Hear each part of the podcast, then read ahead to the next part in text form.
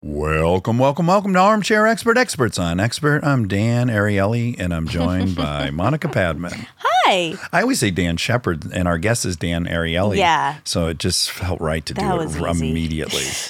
uh, Dan is a social scientist, best-selling author, and professor of psychology and behavioral economics at Duke University.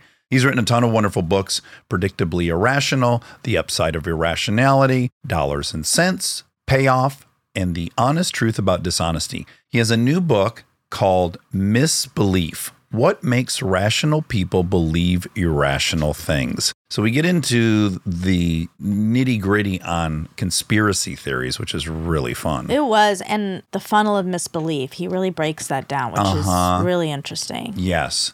and important, I think. Really enjoyed this interview so much. Uh, Me too. yeah. Also, we're sick. Not in the interview. No, we weren't in the interview, but we are in the intro and in the fact check. Uh, but don't worry, we weren't on the day. We're not contagious to you. Yeah, you can't catch it right now. Uh, but we're all dying inside this attic, but that's okay. Please enjoy Dan Ariely. We are supported by Squarespace. With Squarespace, you can do much more than build a website. You can also sell custom merch. Guys, this is what we do on Squarespace. We have a merch team and we offer it all on a website beautifully built by Wobby Wob on Squarespace. Simply design your products and production, inventory, and shipping are all handled for you. With Squarespace, it doesn't matter what you sell physical goods, digital products, services they have all the tools you need to start selling online. Just take one of their professional website templates, then customize the look, update the content, and add features to fit your unique needs. You can make any Squarespace template do what you want so you can stand out online on any device. For a free trial, just head to squarespace.com/dax. And when you're ready to launch, use the offer code DAX to save 10% on your first purchase of a website or domain. We are supported by Celebrity Cruises. On most vacations, you pick a place to go. Eat the same food over and over, and you lie on the same beach.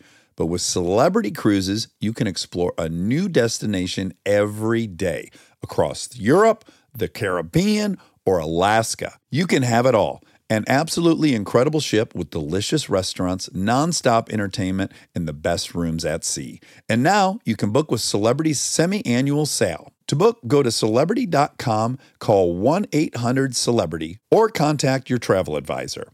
Offer applies to select sailings. Savings amount varies by destination, other terms apply. Visit celebrity.com for details. Ships registry Malta and Ecuador.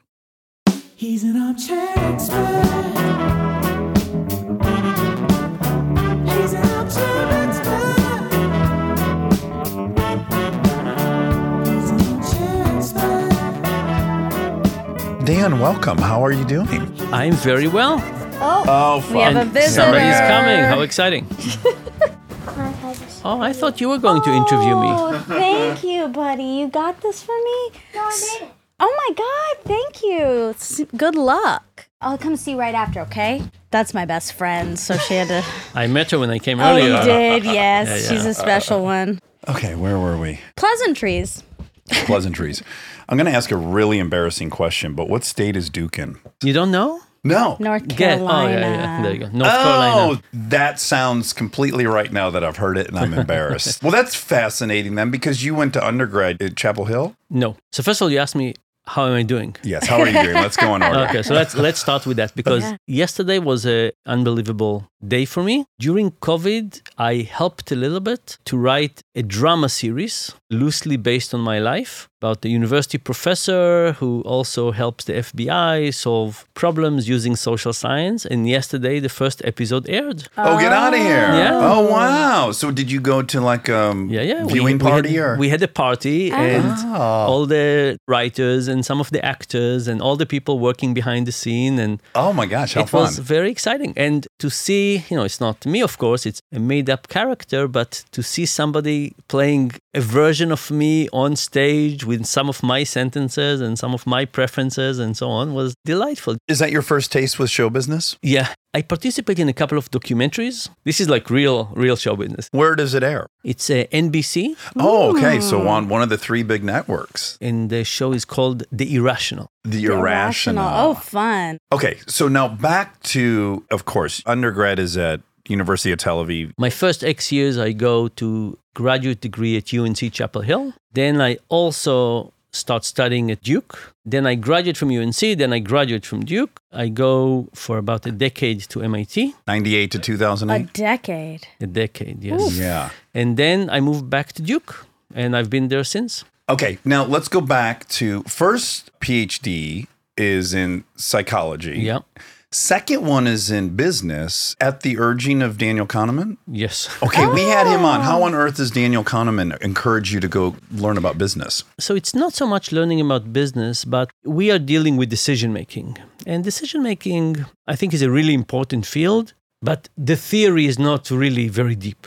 We're more interested in changing human behavior than understanding why people behave. If you look at the world around and you say, you know, we have poverty and we have procrastination and we have violence and we have all kinds of terrible things, my main objective is to change behavior, to see what's wrong and what can we fix. And psychology is much more interested in the underlying processes. Sometimes it's important and sometimes there's a divergence. And at the time, Danny thought that my interest, and I think some of other people in the field as well, would be better served in an applied discipline where we could tackle the problem. You know, if you think about this applied field of behavioral science, behavioral economics, behavior change, I'm happy to borrow theories from everywhere psychology, sociology, anthropology, philosophy, bring it on. If the goal is to change behavior, you're not married to one discipline. So, from that perspective, I think he gave me very solid advice. I'm not sure it's true for everybody, but for me, I look at social science as a tool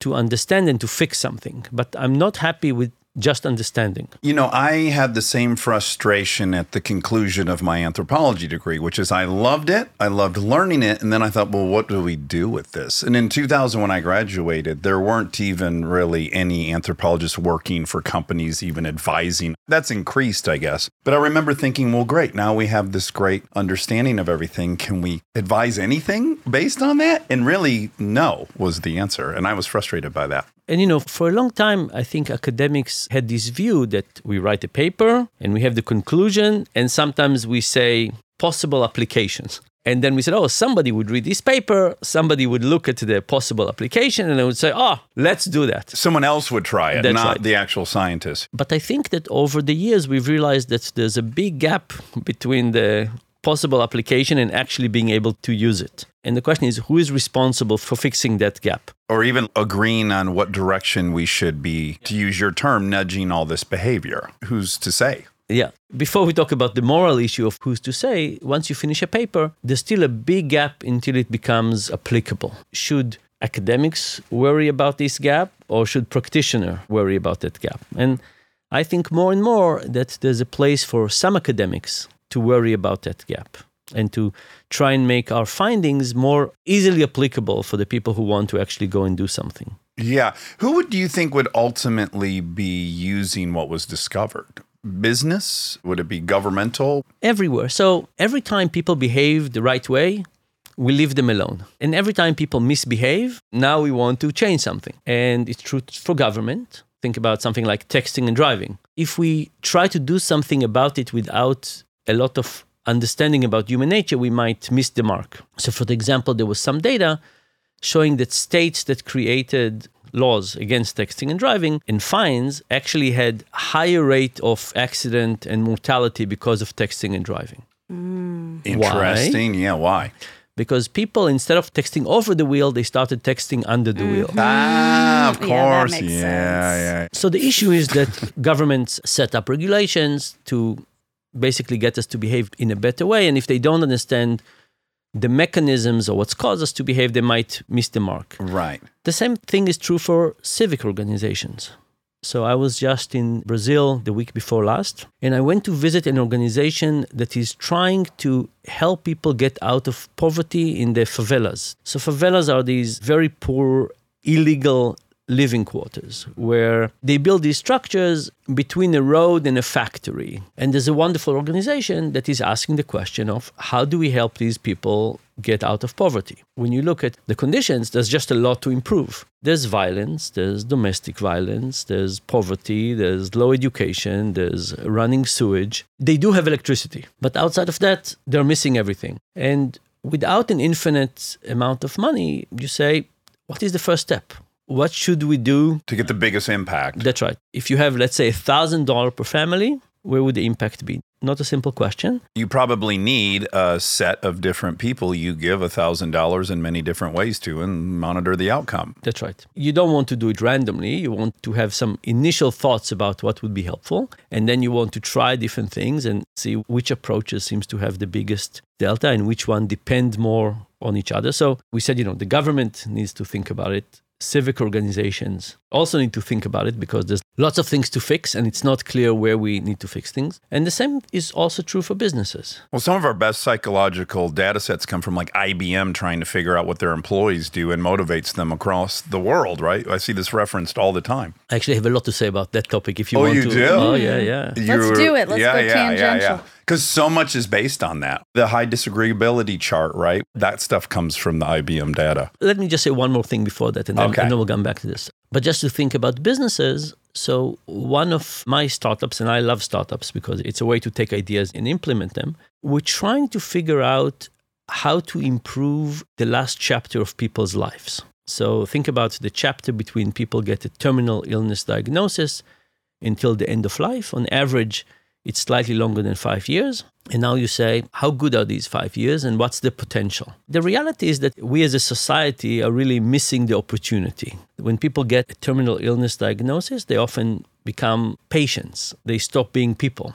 Right. Stop pursuing goals, stop setting appointments. And we did uh, some research with 30 some death doulas. Doulas help usher kids in life, death doulas help usher people out. And we asked them basically, what's a good end of life? So, not the five years, but the real end. The summary of what they said is no pain, no loss in the dignity of the body, feeling surrounded by love, and having a legacy. Uh-huh. Kind of achievable. And now say, okay, so if you told that somebody has five years, Yeah, you're reverse engineering. You need a network of people that'll surround you with love. That's a quick timeline to get a network of people who will love you. Well, I've moved to a new city and had friends by the end of the true. year, you know. That's true. let's say the following it's certainly longer than discovering in the last six weeks and trying to fix it. Yeah, that is true. But when I talk to palliative care experts, they say that they think that for the majority of the people, if done correctly, the last chapter of their life could be the best one.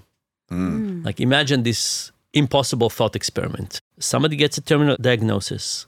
You do everything you can for them for the next five years. They die. You wake them up. That's the impossible part. Yeah, And then you say, pick one chapter of your life to repeat. How many of them would, under the right circumstances, repeat that last chapter? And they think the majority could, under the right circumstances. And the reason is that we often live an unexamined life. We pursue all kinds of goals and so on. And the conditions of a terminal diagnosis actually can, in principle, get people to reevaluate where they're going, fix relationship, think about legacy, do all kinds of things that are actually very, very good for them. I often say this is the gift of cancer as opposed to heart disease. My father died of cancer. We knew it was coming. All kinds of time to repair and dedicate that section of time to that.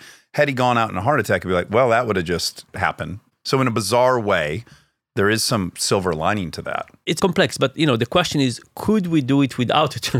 like imagine everybody who became 60 would say, okay, let me Yeah, do our five year end of life plan. Yeah. That's right. But we don't. You've read Atul Gawande's book. Of course, yeah, of yeah. course, beautiful, book, yeah. similar exploration. Yeah. So anyway, that was a detour. But now should we talk about human Yeah. motivation? IBM, yeah, yeah. Okay, so I'm not going to talk directly about IBM, but I have been researching human motivation for a while. I had a, a chapter of my life where I would do lab experiments, bring people to the lab, do different things, and study motivation. Then I started working with companies one at a time. I would go to a company, I would change incentives, do all kinds of things. And then in this last chapter, about seven years ago, one of my friends came to me and he says, Is it possible that some companies understand human capital, understand human motivation better than others? I said, Absolutely.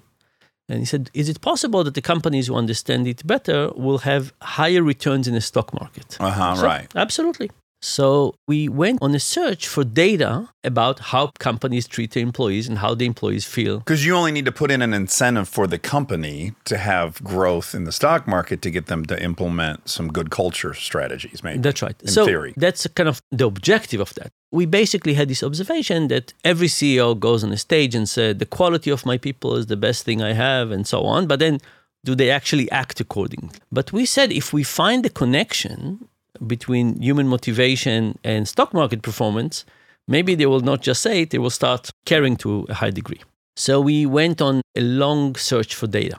And we got data from some proprietary sources, like these employee engagement surveys, and some public sources, like Glassdoor.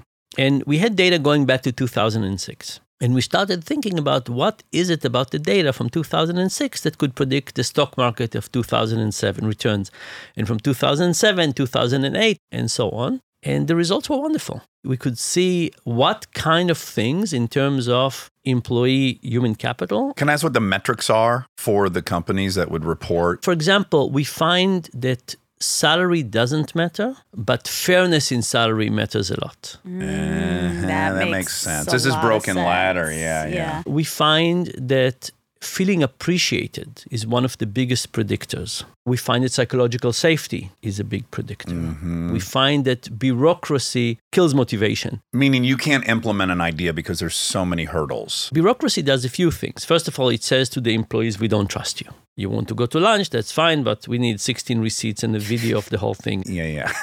then it basically communicates to the employee, we don't care about your time. The last thing is what you mentioned, which is to say, we really don't want you to do anything different. we figured it out. We put it in writing. Here's the book. Read it. Everything that you try to deviate will be really, really difficult and complex to do. So we've proven that sentiment. And the people from JP Morgan, JP Morgan, they have a very good group that does quant research. We shared with them our data and they verified our results. But they said not only that, but it's a separate factor. So, you know, in investment, there's all these factors Oh, right. momentum and large and all kinds of things debt. like that. And they basically said this is not captured by these other things. Understanding human capital is a separate thing, and you need to think about it differently. And I'll just tell you two more fun anecdotes about this. One is what do you think happened during COVID to the role that human capital plays in stock market return? Did it go up, down, stay the same? And the answer is it became more important. Think about a kid in seventh grade. If the kid is in the classroom, the teacher can have some control. Sit straight, don't talk to Johnny, put your phone down. When the kid is at home, the power dynamic changes. The kid can turn off the teacher. The same thing is true for adults. When the cat's away, the mice will play. So, how many of us during COVID have said in a meeting, Oh, my internet connection is not that good. I'm turning off my video. So, the workplace has a lot of implicit ways to try and get us to be excited and motivated. And at home, people need to have more intrinsic motivation when they work at home. If you think that the struggle is between extrinsic motivation and intrinsic, COVID made the intrinsic motivation stronger. And there's another interesting anecdote that came from this. There's an index called the She Index. And that index basically says let's take the companies with the highest proportion of women on the board and on the executive suite. And let's invest only in those companies. And now the question is how does that index financially? Is this a good approach for investment or not? So, what do you think?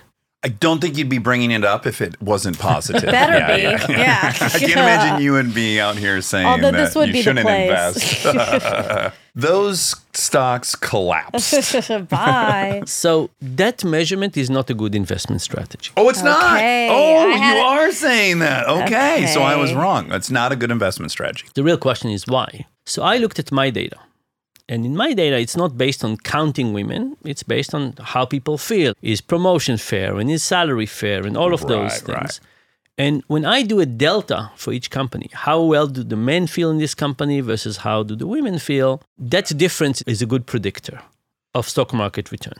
By the way, it doesn't matter so much if everybody is happy or unhappy, it's the equality mm-hmm. that matters. That makes sense. Now, why is their data uh, not indicative of good stock market performance and mine is? And the reason, and that's the important thing, is that sometimes we measure silly things instead of the important things. And sometimes we measure silly things just because it's easy. So let's think about counting the number of women. Yeah, this is the easiest metric. Like, are they happy and satisfied out of 10? What the fuck does that mean? It's so arbitrary.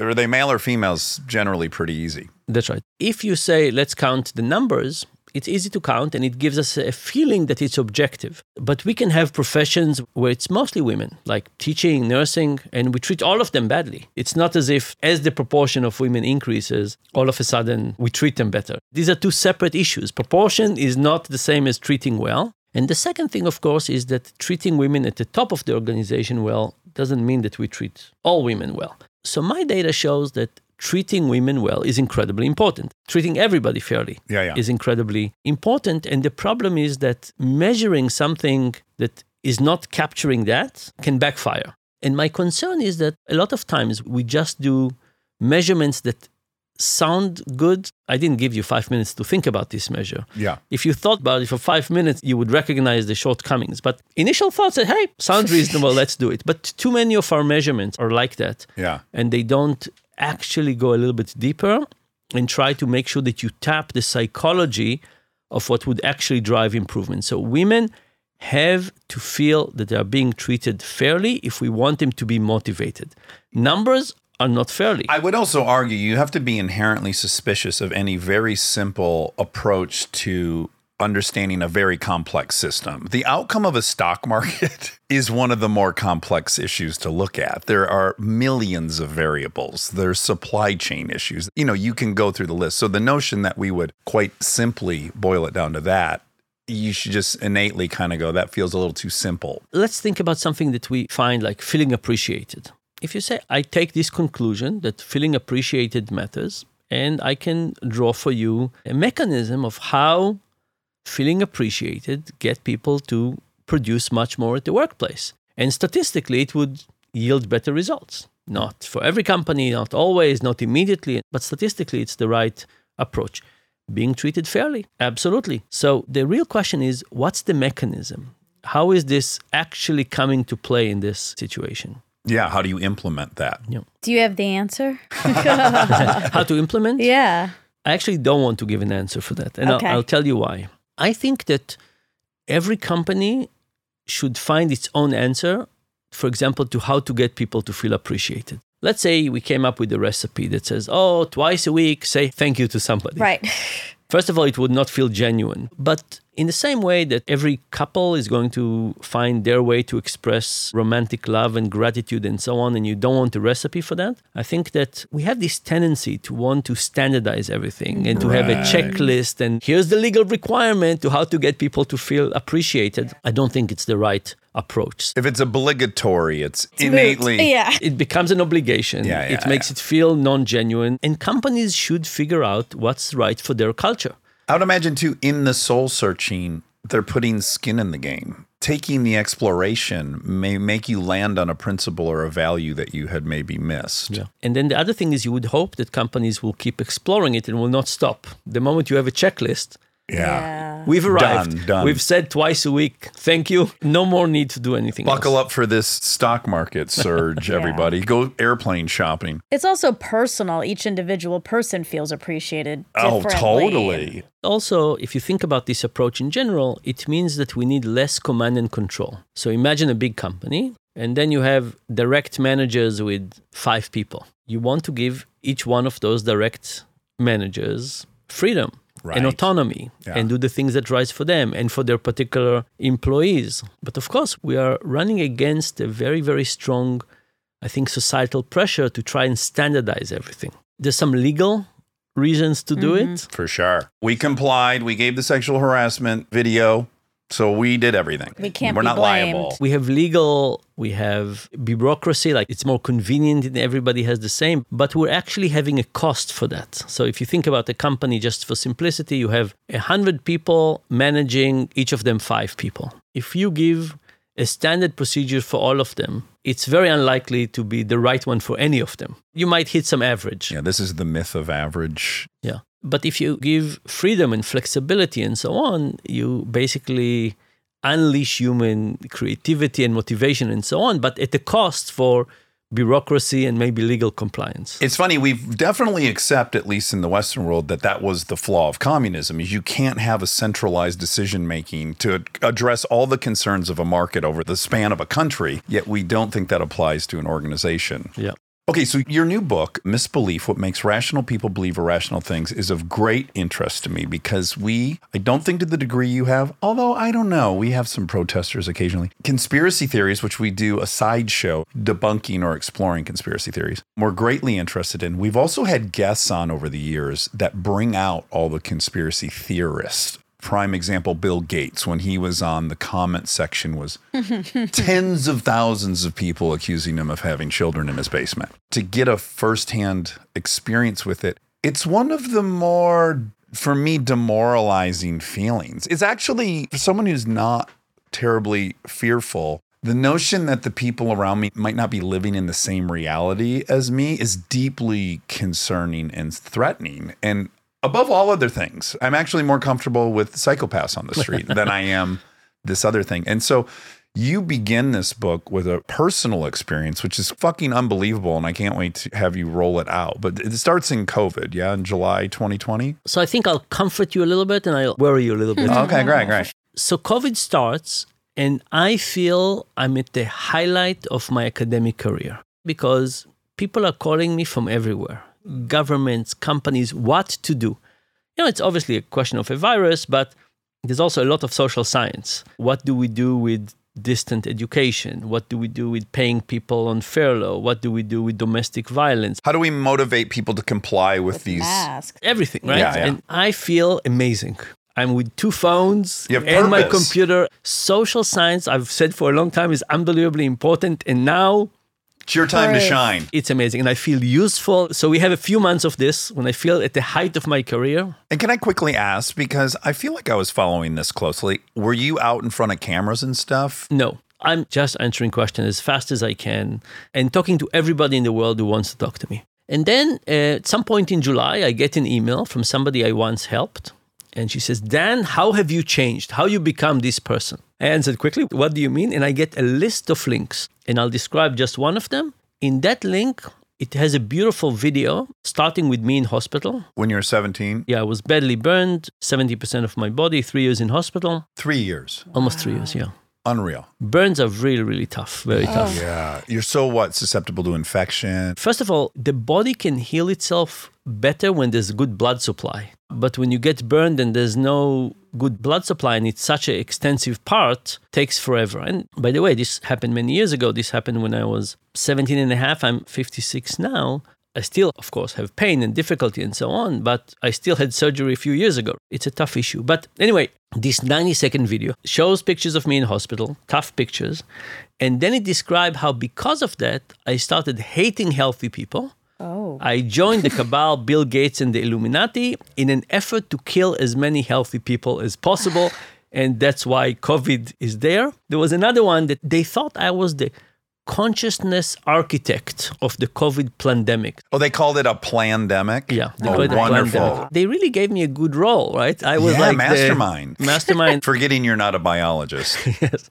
And then I tried to argue and I tried to explain myself. Can I ask quickly, how ubiquitous was this? Like, if we had to put it on a scale, QAnon will say it was a 10, that reached a 10. What is this conspiracy? How many people are engaged in thinking you were this? I know Fauci, I put him at a six, right? Or a seven. Yeah, very hard for me to tell. Yeah, because you're inside of it. when all this is happening, I'm saying to myself, these people are clearly wrong. And if they only knew, they will change their opinions. And probably the illusion that you could correct them. That's right. And to my benefit, I would say I did call some experts to ask them, and they all said, don't engage. Yeah. I engaged. I couldn't. Couldn't I couldn't. yourself. It was too hard. I was wrong to engage. I engaged for about a month. I called people. I invited a couple people to my house. I talked to many online. It was terrible. I'm a slow learner. Took me a long time to figure out it was a bad strategy. But then what I did is I said, okay, this is a terrible, terrible, terrible situation. Something very strange is happening here. I don't understand this. And, you know, it's one thing to say people believe in X,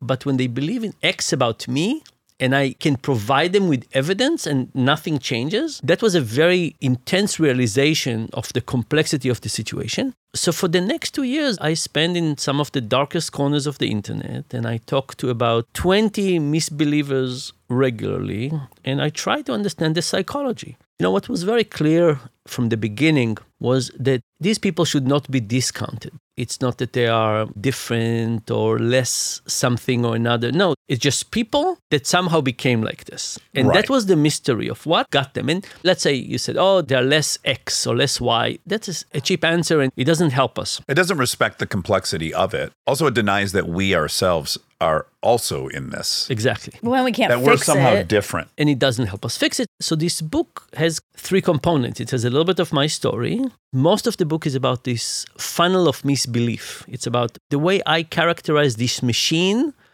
that takes people and change them. And as an analogy, if you think about the food machinery in the US, there's too much salt, too much sugar, too much fat, and you say, how is it changing us? In the same way, the funnel of misbelief is the machinery that comes from lots of different directions that attacks our psychology in a way that gets people to change their beliefs in fundamental ways. And then the last chapter, I talk about trust and what it means in a broader way. So if you say, we all have these people in our lives that five years ago you said, we're the same, Yeah. we believe in the same thing, we think in the same way, and so on. And now you look at them and you say, are we both human? How can it be that we both look at the world and come up to such different conclusions? So you are both human. They just went through the funnel of misbelief, and it's important to understand what they went through. And the thing is, it's not just respecting the people, it's realizing that these misbeliefs that people adopt fulfill a real function in their lives. It's not that somebody wakes up one day and says, "Oh, I really want to believe that you know Bill Gates is." Yeah, a- I need a new hobby. I'm going to go shopping for a conspiracy theory. Yeah. It's worse than that because it's a trivial observation, but took me a while to get to it. Is that people who believe in God believe the world is basically a good place with a little bit of devil from time to time. But the people who believe in conspiracies or misbeliefs, their lives is actually quite difficult. So, misbelief is not just about believing in something wrong, it's about adopting a worldview that the world is out there to get us Yes. in some important ways. If you wake up in the morning and you feel that there's a initiative to put G5 into your kids, name whatever, that's a terrible way to live. I was on some radio show the day before yesterday, and somebody after that wrote me about some salmonella poisoning. You and I hear salmonella poisoning. We said somebody made a mistake. Where did this process work out? What needs to be improved? That person read it as a signal of intentional poisoning. Well, they're looking for proof of evil all around them, and they're finding it. That's right. Just think about how tough it is to live like this. It's not a choice. Well, if you look at some of the definitions of depression, one of them is having a pessimistic view of the future as opposed to an optimistic, which most people have. And they're stuck in a very pessimistic. Worse than pessimistic. It's an evil intention everywhere and powerful in ways we don't see. And nobody else sees it either. It's a very tough thing. And I think they need a lot of empathy. You know, when you think about it, it's very tough to give it to them. It is. They are the people that need it the most, and they make it the most difficult to embrace them. Stay tuned for more Armchair Expert, if you dare. We are supported by BetterHelp. A lot of us spend our lives wishing we had more time. The question is, time for what? If time was unlimited, how would you use it? Monica, what's the first thing you'd do if you had an extra hour in your day? I want to say I would write and read my New Year's resolution. Yeah, uh, I would too. That would be the same. The best way to squeeze that special thing into your schedule is to know what's important to you so that you can make it a priority. And therapy can help you figure that out. A therapist can guide you through the process of defining your values and understanding your priorities so you know what things you can spend your time on that will really fulfill you. Otherwise, you'll always be wishing for more time. If you're thinking of starting therapy, give BetterHelp a try. BetterHelp offers convenient, affordable online therapy that comes to you. Just fill out a brief questionnaire to get matched with a licensed therapist and switch therapists anytime for no additional charge. Learn how to make time for what makes you happy with BetterHelp. Visit betterhelp.com slash DAX today to get 10% off your first month. That's betterhelp, H-E-L-P dot com slash DAX. We are supported by Squarespace. With Squarespace, you can do much more than build a website. You can also sell custom merch. Guys, this is what we do on Squarespace. We have a merch team and we offer it all on a website beautifully built by Wobby Wob on Squarespace. Simply design your products and production, inventory, and shipping are all handled for you. With Squarespace, it doesn't matter what you sell physical goods, digital products, services they have all the tools you need to start selling online. Just take one of their professional website templates, then customize the look, update the content, and add features to fit your unique needs. You can make any Squarespace template do what you want so you can stand out online on any device. For a free trial, just head to squarespace.com slash DAX. And when you're ready to launch, use the offer code DAX to save 10% on your first purchase of a website or domain.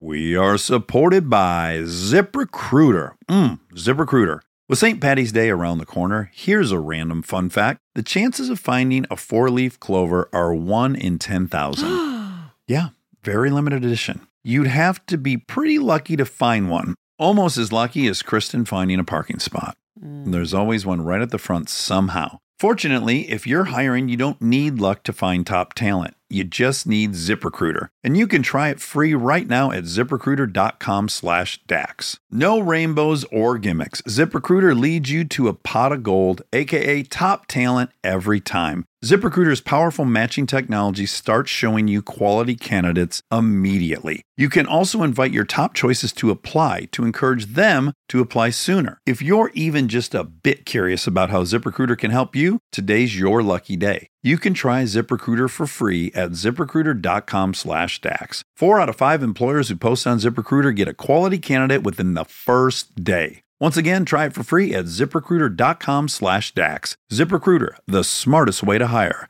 Tap the banner to learn more.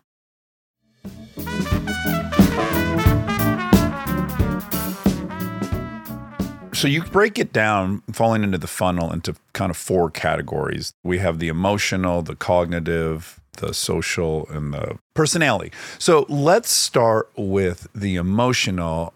And I want to give you one fun anecdote that I saw on 60 Minutes, maybe 14 years ago. Presumably, it was in the wake of the 2008 financial collapse. It was a story on the sovereign citizens. Have you ever heard of the sovereign citizens? No. They're a group of people who deny the role of the government. They won't carry license. They've been in tons of shootouts with law enforcement. They sue representatives. They have these frivolous lawsuits. They have a whole game plan. There's a lot of them. And as they investigated them, what they found that was almost universal among them, which was crazy, is that almost every member had lost a job in the last two years. And not just a job, a career. And I think that plays beautifully into what we're about to talk about. I don't want to use the word beautifully. Sadly. Okay, sadly and conveniently. yes. That's right. But that principle, I've witnessed it in friends when they've at least minimally felt disenfranchised or excluded. Now, if there's a system that you're excluded from and everyone else seems to be included, of course that system has to be broken. How could it be just? That's exactly the starting point. So the starting point is stress. We're not talking about stress of, oh, I'm so busy, I don't know how I'll manage to do this. We're talking about stress where you say, I don't understand the world and I'm not getting my share. Something is very broken and I'm suffering because of that. And now you need a story. And even cognitively, when we deal with uncertainty, we want a story. There's a need to explain things. But not only do you want a story, but you want a story with the villain. Of course. That will be somebody else's fault. You don't want a story where it's your fault. you Can't want be a your story fault. with somebody else's fault. And the final component, which took me a while to figure out, is that you want a complex story. Now, usually we think that people like simple stories. Why do you want a complex story? Because that gives you a sense of control. So, usually the people who are in that situation feel like underdogs. Other people are more successful and so on. Now you say, It's not me. I want a story. It needs to be somebody else.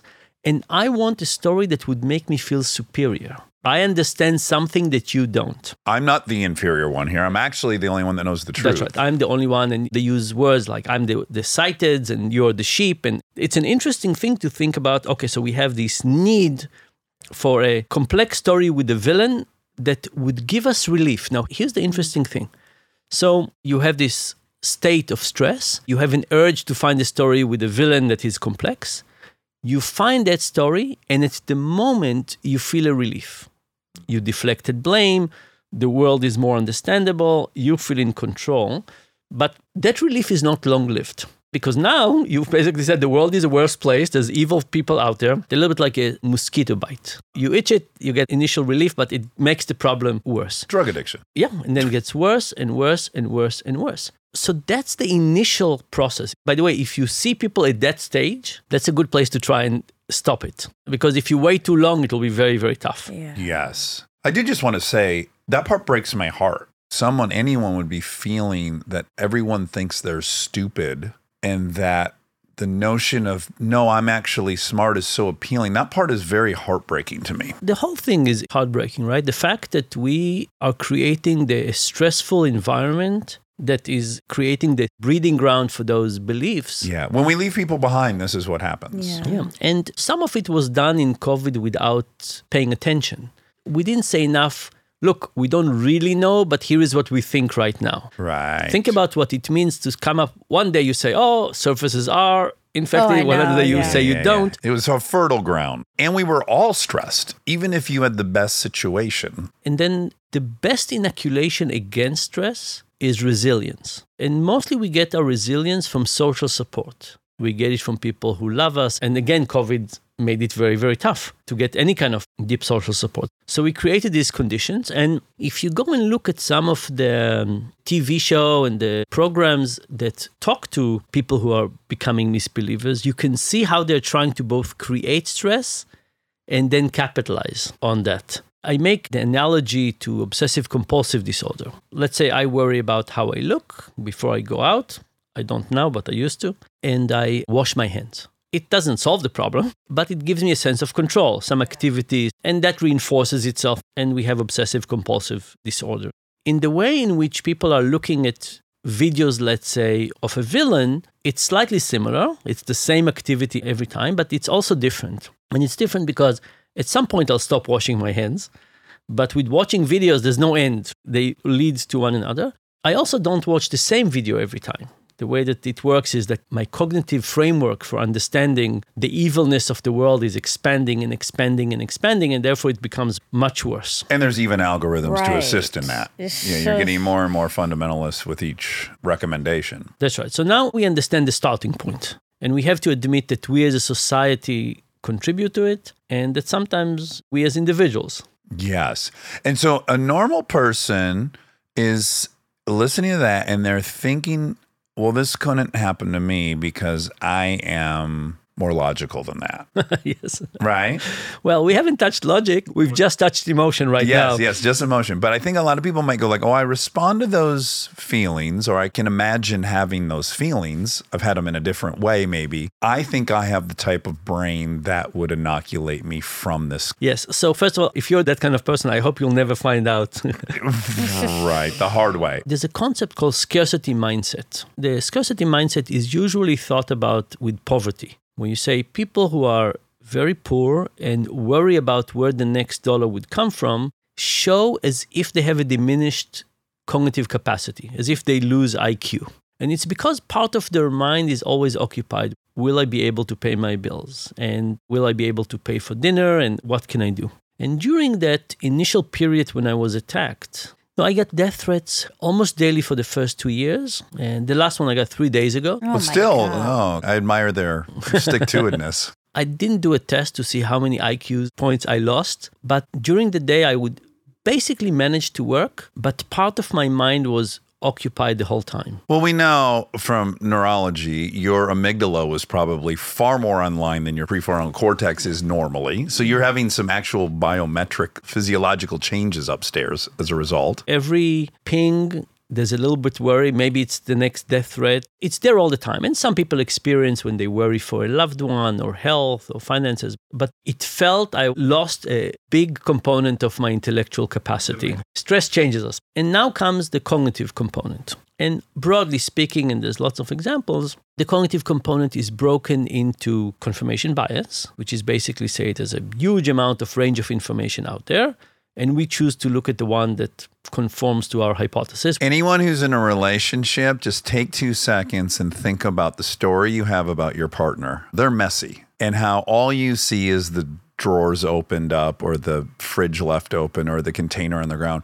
But certainly the partner also put away about a thousand things and you just don't pay attention to those things because it goes against your story that they're messy. By the way, you could, in principle, change that in the relationship Yeah, you tell a different story. You could basically say, I'm only looking at the positive. Yeah. My partner's conscientious. And you'll start seeing examples of conscientiousness. And conscientiousness. to say, and the things that they don't do are charming. Mm. Right, right, mm-hmm. right. Anyway, but we have confirmation bias, which is the world of information has a huge range and we look at a small part of it. But the second component, which is more worrisome, is that even when we look at information that we disagree with, we have a way to bend it to our will. I would imagine when you were responding, this is what was happening immediately. That's right. They were exposed to information they didn't want, and they were just able to either discount it or ignore it. Build a new thing off of it. You almost give them fuel. Exactly. And then there's a third component the relationship between our confidence and our knowledge. This is the Dunning Kruger effect. That's part of it, exactly. There's another frame of it called the illusion of explanatory depth. Oh,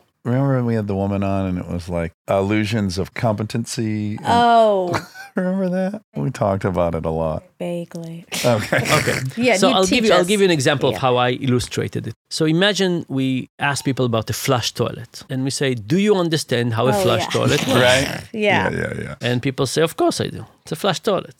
Right. I pull the handle, the poop goes away. The example she gave too is a helicopter. Okay, You ask people how Oh, a yeah. helicopter works. Exactly.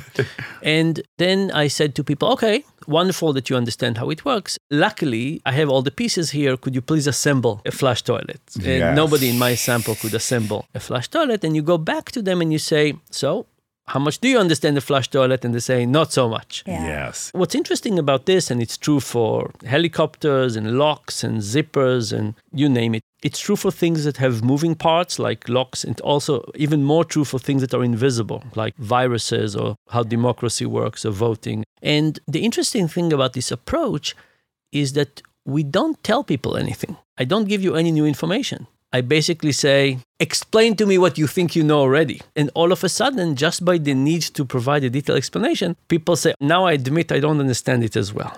As people get ready to Thanksgiving dinner and Christmas and New Year's Eve, we're going to meet people that have very different opinions than us. One approach to have a discussion is not to attack them, because the moment you attack somebody, they basically defend themselves. And in fact, they defend themselves so well that they don't hear your argument and they just on the defense. Again, a different part of their brain is now working. Completely not paying attention to this, just thinking about what's my defense strategy. Mm-hmm.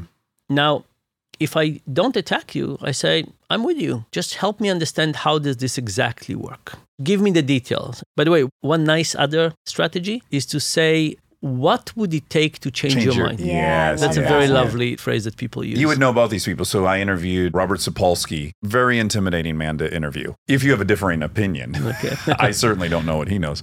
And I asked another smart friend, Adam Grant. I'm like, I don't really know what to do in this situation. I know intuitively I disagree with him, but I don't want to get in a battle.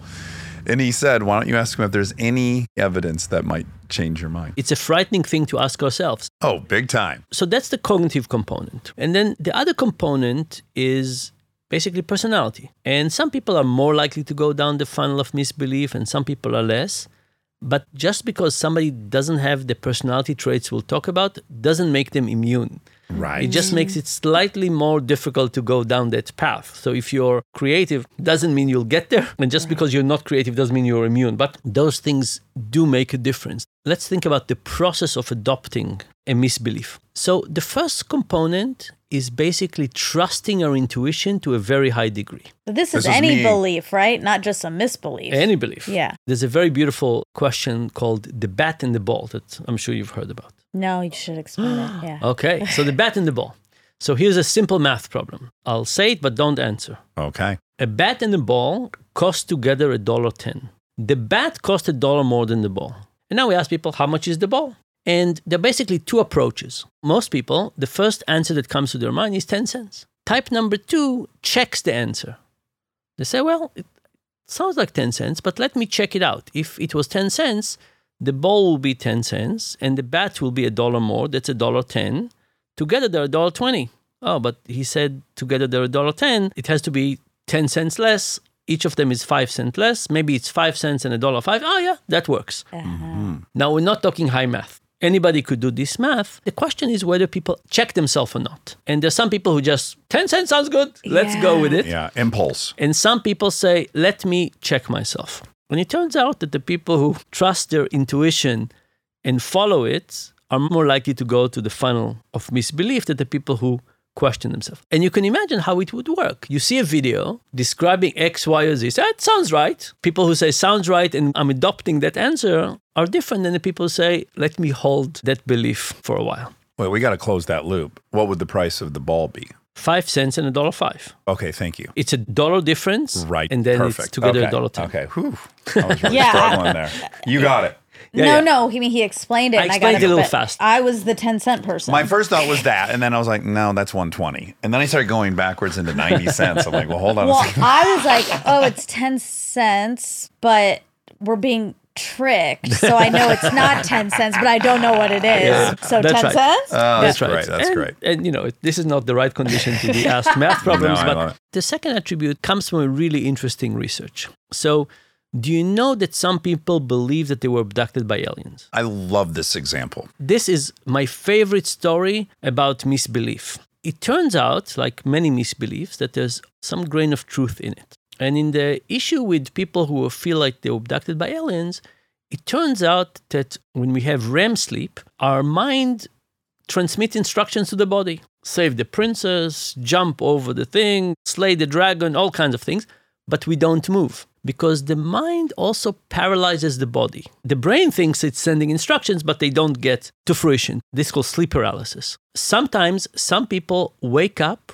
before It's happened to me. it happened to you. Mm-hmm. You're one of the 8%. It's scary. Do you want to describe how it feels to you? Yeah, I mean, your brain is awake. You're cognizant of what's going. Well, this was my experience. Cognizant of what's going around around you, but you can't move. And you think you've become paralyzed somehow, I'd imagine, yeah, you're right? stuck And you're scared. in your body, and you can't say anything. you can't wake your body but you know, like I was in college, and so my roommate was at her computer, and I knew she was at the computer, but I couldn't say, "Hey, help!" or do something.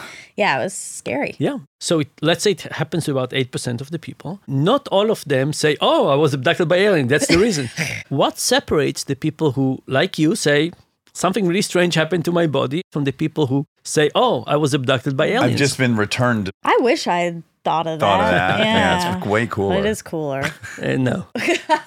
and one of the differences is that they connect the dots in ways that are not supported by the evidence. So imagine, for example, I read to you a list of 10 types of fruit. And then I say, hey, let me read to you another list of fruit and tell me if they were in the first list or not. If you confuse new fruit with old fruit, Your example is if you said apples, bananas, oranges, and then in 10 minutes you said, hey, was apricots on that list? There's some group of people that would insert apricots oh, into the original. that's right. Do we know a percentage of people that think that way, or is that everyone do that? everybody does it a little bit, but the more you do it, so if you have sleep paralysis, you might become an alien abductee.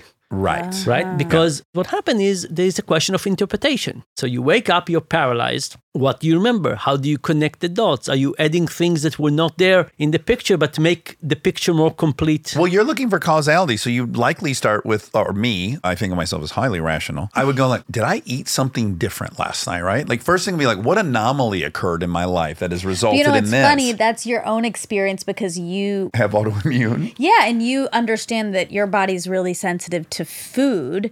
So that's where your brain goes. Everyone's brain just goes Uh-huh. Other by people their are more own history. susceptible to alien I wouldn't abduction. have thought that. Well, also if you are into sci-fi, I mean, I wouldn't have even thought about alien abduction. By the way, we didn't go into details of your description, but many people describe lights. I mean, there's other things that happen as the system changes from REM sleep to awakening. And if it happens in the middle of a dream, life is much more confusing. So, anyway, this ability to tell a story, thinking that more things happened, they really did, but to complete the story, by the way, could be a really good attribute for an artist. Creative, seeing dots. Oh, we should have said it much earlier when we were talking about stress. But you just tell Monica about when people are under high stress and you show them a completely unpatterned random assortment of dots, what happens? Because I think that's really relevant at this moment. Yeah. So we talked about what stress does. Our system wants to have an answer. So one way to do it is to show people what we call white noise. So white noise is sometimes noise like shh, but we can also have a picture of white noise. Think about a page full of black, white, and gray dots, just randomly scattered. And the question is, do you see patterns? And it turns out that the more stressed people are, the more they see patterns Oh, interesting. including people who go skydiving and they get extra stressed and they see more patterns just before jumping. oh, wow. And there are other things like that. Like if you think about what kind of superstitions people adopt. There was a study of some tribes that showed that tribes that fish in deep sea, more uncertainty and so on, adopt more superstitions than tribes that fish in a lake. Why? Life is more random, more chaotic, and so on. Yeah. We need a sense of control to overcome it. So we said stress is the breeding ground. The cognitive component helps a lot. Personality component, some people are more and less able to do it. Oh, one other personality trait that surprised me a lot is narcissism. It turned out that narcissists are more likely to go down the funnel of misbelief. And we're not talking about extreme people. Yeah, just think about your friends and think about the top 20% of them who are slightly more narcissist. Narcissists love to get positive reinforcement from the world. And when they don't, they feel deprived. Now, think about what happened in a period like COVID or when something bad is happening, they say, What's wrong? If we think about stress, narcissism basically amplifies stress. You are more expecting good things from the world than other people. So when it's not happening, you're much more likely to look for the villain Yeah. by the way, one other random point is that there's a beautiful study that looked at many, many countries and looked at the percentage of people who believed in conspiracy theories around COVID, and they found that it's highly correlated with violence in that country. Again, why? What does violence create? Stress. And it's not as if we can separate stress. It's not as if we can say, oh, this is stress from my kids and this is stress from work. No, we get this overall stress. It could come from violence in the country, it could come from all kinds of Yeah. things. There's a cortisol dump. Doesn't really matter why it dumped. The more stress you have, now the more your Control system you needs need. need a story. By the way, if you look at the correlation between violence and stress, the US is kind of above the line in the sense that there's more conspiracy theories than would be explained by the amount of violence in the country. Oh, I have an armchair theory on that, which is I also think our individualistic capitalist society prizes those individual achievements more than other countries. So when you're not achieving and accomplishing the dream, it is more painful than it is in, say, a collectivist society. We can speculate, but I'll give you two other possibilities. Okay. Well, you got to vote on that one. Does that sound okay to you? Yeah, yeah, Okay, okay. One is that as a country gets a higher rate of inequality, resilience goes down. So if you think that resilience is an antidote to stress, even at the level of a neighborhood, as inequality goes up, people are less likely to go to the neighbor and ask for help. So something about resilience changes. Do you read The Broken Ladder? It's a great book about No, I did not. income inequality. Yeah, and it talks about just the perception of being poor as opposed to being quantifiably poor has more disastrous outcomes on educational achievement, health, everything. Yeah. And then the second explanation could be is that the US has a lot of violence that is not physical. So think about our partisan system and the aggression that we have on the left and right that wouldn't be quantified as violence, but could have related effects. So we said stress, cognitive personality, and then the thing that kind of seals the deal is the social element. And there's kind of three subcomponents in the social element. And the first one is ostracism. The first guy that started research on ostracism have this beautiful story. He says he goes to the park with his dog, and all of a sudden he sees two people playing frisbee. One of them, by mistake, throw the frisbee and it falls next to his feet. Picks it up, throws to one of them, and to his surprise, they throw it back. And for a few minutes, the three of them play, and he feels quite happy playing with them. And then they stop throwing the frisbee to him. Mm-hmm. and he says, he described how he felt rejected. And then he goes and he says, let me recreate that experience. So let's invite people to the experiment. And then let's have two collaborators, two people who look like uh, participants, but they're not. And let's ask everybody to wait and have two conditions. Condition one the three people, the participant and the two collaborators, wait outside. They have a ball and they start tossing it around between the three of them. And they play for 10 minutes and then they bring them in and do the experiment. In the second condition, they start playing the three of them, but after five minutes, they do what they did to him in the park. They stop tossing it to the participant. They just, the two collaborators, play between themselves. So now we have a control condition, three people played, an ostracism condition, three people played for five minutes, and one person, they stopped throwing it to him. How does that person feel? And the results are amazing. I mean, amazingly bad Yeah, yeah. it affects well-being it affects optimism it affects willingness to help other people it affects dishonesty it affects donation to charity. It really changes people. And we're talking five minutes of being Yeah. ostracism. Now this is a part where as i realized that i have to say that i have unintentionally ostracized some people. When we are exposed to somebody that's just starting to be a misbeliever i think the tendency is to crush their misbeliefs. But of course, when we try to take this approach, we ostracize them. We think, oh, this is just a small comment and I'm saying it partially joking and so on. They view it as a real big comment. Mm-hmm. Yeah. And if we think about how do we help our friends and family, so we said, you know, we want to give the feeling of resilience, but we want to stop ostracizing. We've all done it and it's very tempting to do, but we need to hold back on that. I would say from the anthropological lens, what you're immediately doing for that person is creating us and them. And once you are them, we all know we're all capable of all manner of atrocities against them, and we have no compassion for them. It's one of the strongest things. And then ostracizing for 280,000 years we were here meant literal death. And we know it.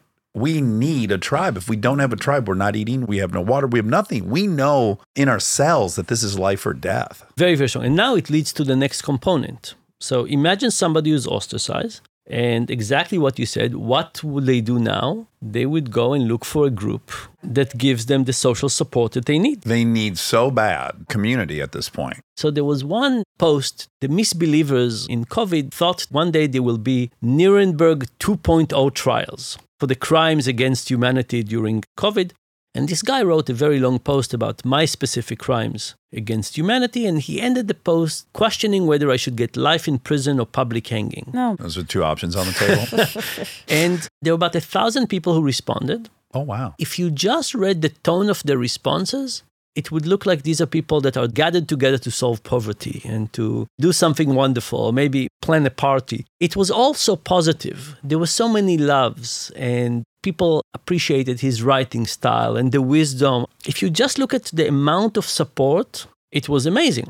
Yeah. Now, if you look at whatever discussion group of academics, there's no love, and nobody ever deserves to win anything.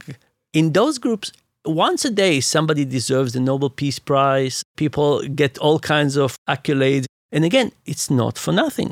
They need that, right? You see a behavior, you don't want to say it's for nothing. You say, was it fulfilling? And it's fulfilling a deep need to feel connected and loved and appreciated and so on. And- Valuable and these groups are presenting it in a very extreme way. So the social element starts with some exploration of misbelief, then ostracism. Then people go to these groups, they get support. But now it goes a step further.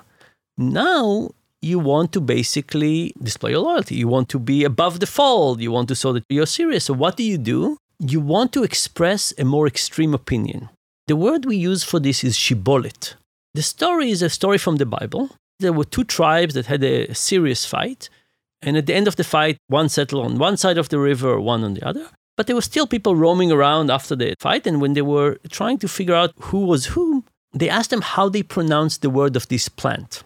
Because one tribe said it shibolet and one tribe said sibolet. Aha. So now I show you the plant. I said, How do you say this? Yeah, yeah, yeah, if you yeah. say it the right way, my way, I say, Welcome home. If you say it the wrong way, I maybe try to chase you or kill you or do something else. Yeah. Ah. When you think about this term, the term is not about that I care about what is this plant called.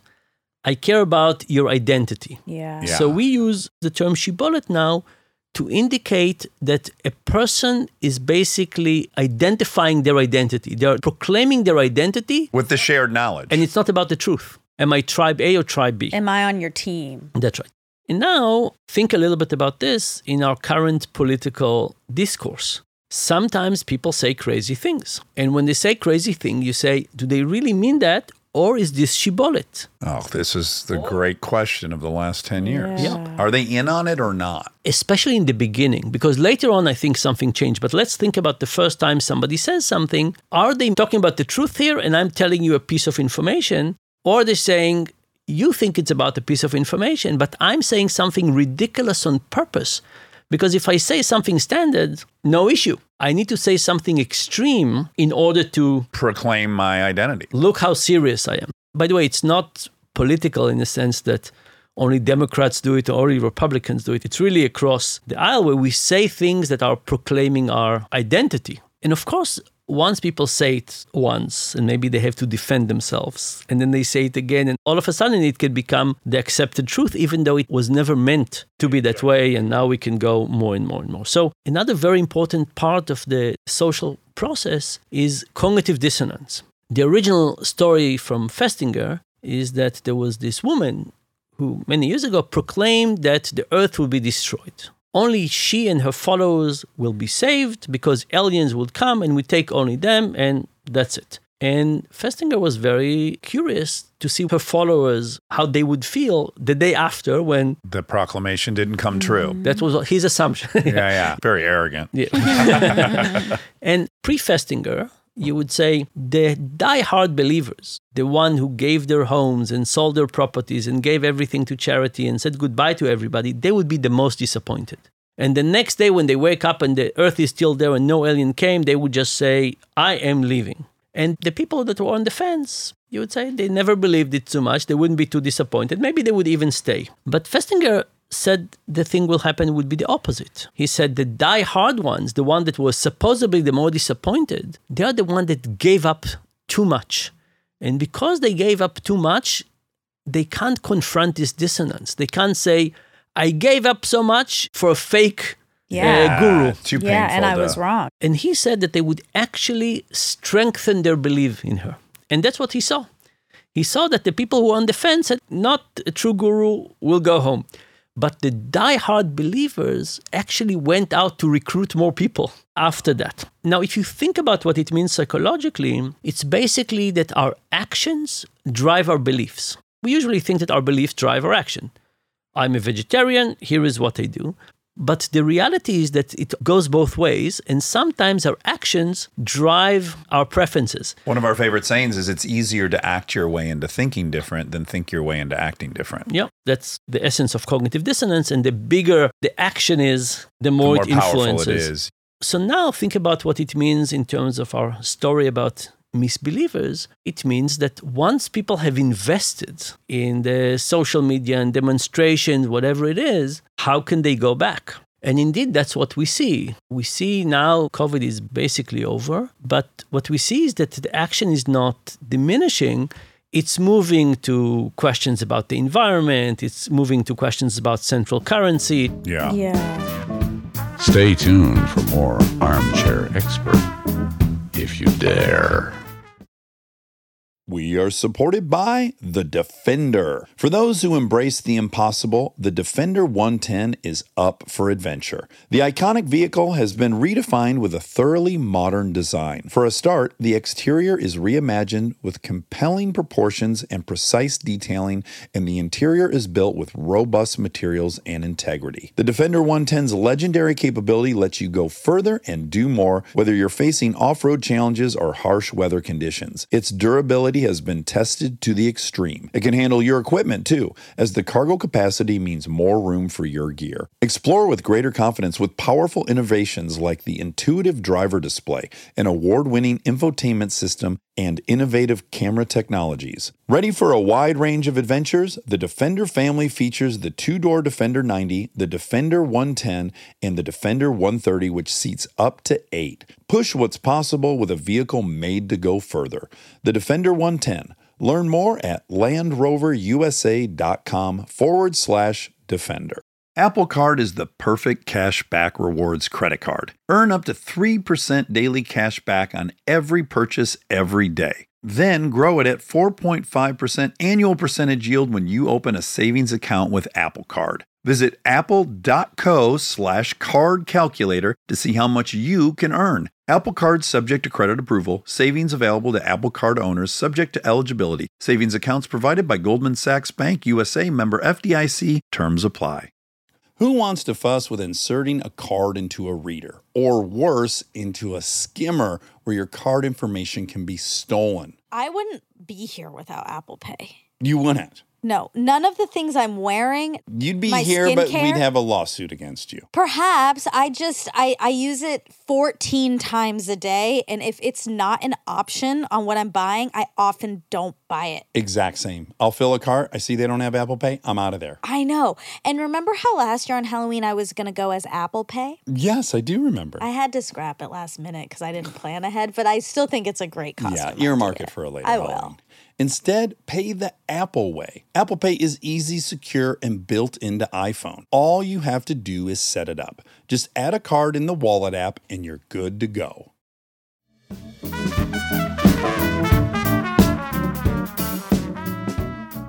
So there's the New York Times Rabbit Hole podcast series. I don't know if you've listened to it, but it's fantastic. You see how many people that were QAnon believers started as Occupy Wall Street. And then when that ends, they have to land somewhere. And so the great question now is like, well, where'd all the QAnon people land? Because they didn't, quote, come to their senses after the collapse of that. They're just somewhere else and likely probably more extreme. Yeah. I've looked very hard to find people who came back. I found very, very few. I'm hoping that we'll be able to understand it better one day. But statistically, when you look at the numbers of people who say, oh, turns out we were wrong, Yeah. Yeah. let's go back, it's a very, very hard journey. So they adopt all kinds of things. And the last part of this whole thing is about trust.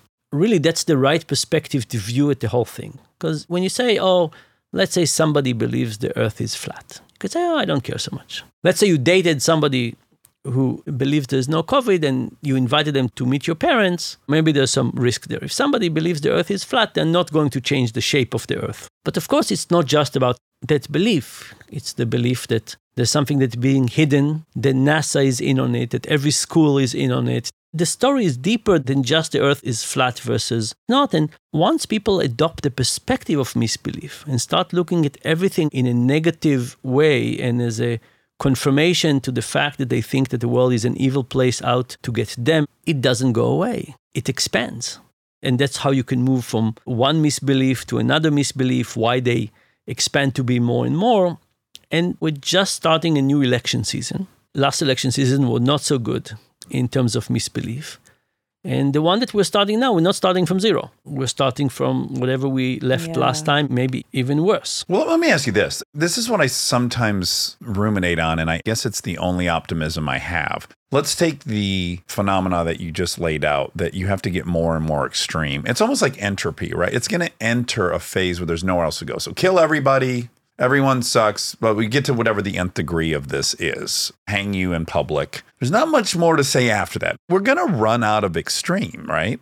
So is there any hope in the notion that people also fatigue? When I look at the polarization that has existed over the last 15 years, I guess the only thing that makes me optimistic is I think people are fatiguing of it. Just like every other thing that's cyclical and we're passionate about and then it dissipates. My only hope is that we do fatigue out of these things. I don't see us fatiguing out of this because I think the cognitive emotional shortcut is not to get out of it, but to stay in it. Let's say if you look at the percentage of Americans who are okay with their kids marrying somebody from the other side of the political spectrum, these numbers are changing and not for better. Do you remember a ballpark of what they are? How many people are opposed to that? I think it's slightly less than 50%, but close to 50%. Now, if you think about that and you say somebody gets fatigued, I think they would just stay with their opinion rather than be open to adopt it. So I, I don't think as fatigue is a good mechanism to bring change. I'll tell you what I do think. So we started with whether this conversation is going to be optimistic or pessimistic. So I hope it gave you some optimism in the sense that when you look now at some of your friends or other people, you say they're not different. They just had a, a very unfortunate set of events, and I understand now better how they got there. I think the problem is bigger and more complex and more painful than what I thought when I started the book. The book proposal had a chapter on solutions. Mm. Right. I don't have that chapter. I have this thing called hopefully helpful throughout the book, but I don't have a solution. I think there's lots of things we need to do, but there's lots of them and there's not that much time. Minimally, I would say we would have to agree that upriver is the solution, which is as we track, let's say, meth addiction, your odds of recovery if you're snorting meth is X percent. If you're smoking it, uh, if you're shooting it, you're done. It's like a 5%. You know, it's so low that you can't really spend your energy trying to intervene with someone that's shooting it. You got to start with someone who's snorting it. And I think that has to be the case here is like figuring out how to identify when people feel ostracized, having some kind of system in place. Yeah. And that's why, for me, the metaphor of the funnel is very good because you say, okay, catch people early and figure out what we need to do. So there are things we could do as individuals social support. What would it take to change your mind? Illusion of explanatory depth, not ostracize. There are things we have to do on the social networks side. The fact is that I don't know about you, but when social networks started, I thought this was an amazing innovation that would propel humanity forward. I think I was deeply wrong. And maybe there was some turns in the middle that could have been different, but we're in a very different world. We need to fix it. So I look at this and I say, the optimistic side is if we recognize the size and the complexity and the urgency, we can act. We just need to decide that this is a priority. And I think it is because if you look at every problem in society, I think every one of them is worse because of misbelief. Imagine there was COVID 23 that started the day after tomorrow. How well are we set to deal with it together as a country? Worse. Yeah, Yeah, worse, yeah, for yeah, sure. yeah, yeah, yeah. Exactly. When COVID started, I called some people that I know in pharmaceutical industry and I said, "Why don't you start showing the scientists who are working day and night? Why don't you start documenting this?" I said, "I hope at some point this will be kind of the shining moment where the pharmaceutical industry could save the world Could be a complete rebranding of big That's pharma. right. yeah. And of course, everybody was too busy to do anything, and the priorities were different and so on. But I think it's a very missed opportunity. I think if people had a live camera in many of the labs, and they would see the way that people were working tirelessly to try and come up with things and fail. And I mean, it's just a heroic story, but it's not the story that is being told. The story that is eventually being told has none of the tears and sweat and effort and ingenuity. And eventually the story has been taken from them and played out in a very different way. Yeah. In a very, very political Yeah. way. Well, it's incredible. Now, I, I need your help. I have an inherent problem. I love your book, I think you're brilliant. Anyone who listens who happens to know the history is going to ask why I would believe your book because obviously you've had some controversy and some past work. And it is my goal to acknowledge that and try to alleviate and or justify why we would take this book serious. Yeah. I can't not bring that up. I am happy to talk about anything. Okay. So you did a bunch of work on nudging. I wouldn't call it nudges, but I did a bunch of work on changing behavior. Okay. One of them being that if we switch the line you sign at the end of a questionnaire, I promise these were all truthful. If you move that to the top of the questionnaire, you'll see that people are more truthful. And then a lot of stuff was built on the back of that. That's right. And so one of the three experiments in particular, and correct me as I go, I'm just learning of this. I was bummed to learn this. That's not what I want to learn. Was this data that came from a health provider It came from a car insurance company. and the thought was they have to report their odometer readings at some point. And so this is a great opportunity. There's going to be 13,000 people asked to do this. With half of them, will tell them to be truthful at the top, and at the other half will be truthful at the bottom. It was reported that it was very effective. Yep. And the insurance provider has come out since and said that wasn't our data. We only turned over 3,700 examples, not 13,000. The paper was since removed. A lot of critics came out. So I think, A, I'm not a shame monster. I'm a big addict who's relapsed in public and came out and said it. So I'm not interested in shame at all. I am interested in what the experience is of losing credibility. And I'm also curious if you think even understanding a lot of these psychological principles that we both understand inoculates you from not doing them as well. So, first of all, let me set the record straight in some important ways. Okay. There was a paper that I got the data in somewhere around 2007, 2008 that we found out later was falsified. We actually found out about it two years ago. I acted all along in a very trusting way with the data. I shared it with people. I noted possible mistakes that happened with it. I shared it publicly. I did everything a scientist would do, believing that the data was real data. Mm-hmm. And it turns out it wasn't. Just to be clear, I have never thought, imagined, or acted in any way that is dishonest. Just not my interest in any of this.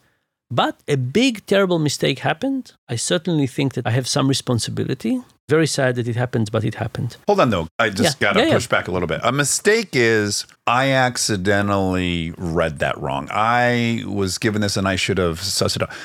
Claiming you had 13,000 bits of data when there was only 3,000, that doesn't feel like a mistake. My mistake was that I trusted this data. But are you claiming you trusted the data that came from the insurance provider or from your team who was analyzing the data? This is a very strange story, and it's a story about a very long time ago. And it's very hard for me. I've been trying for two years to understand what happened. Yeah.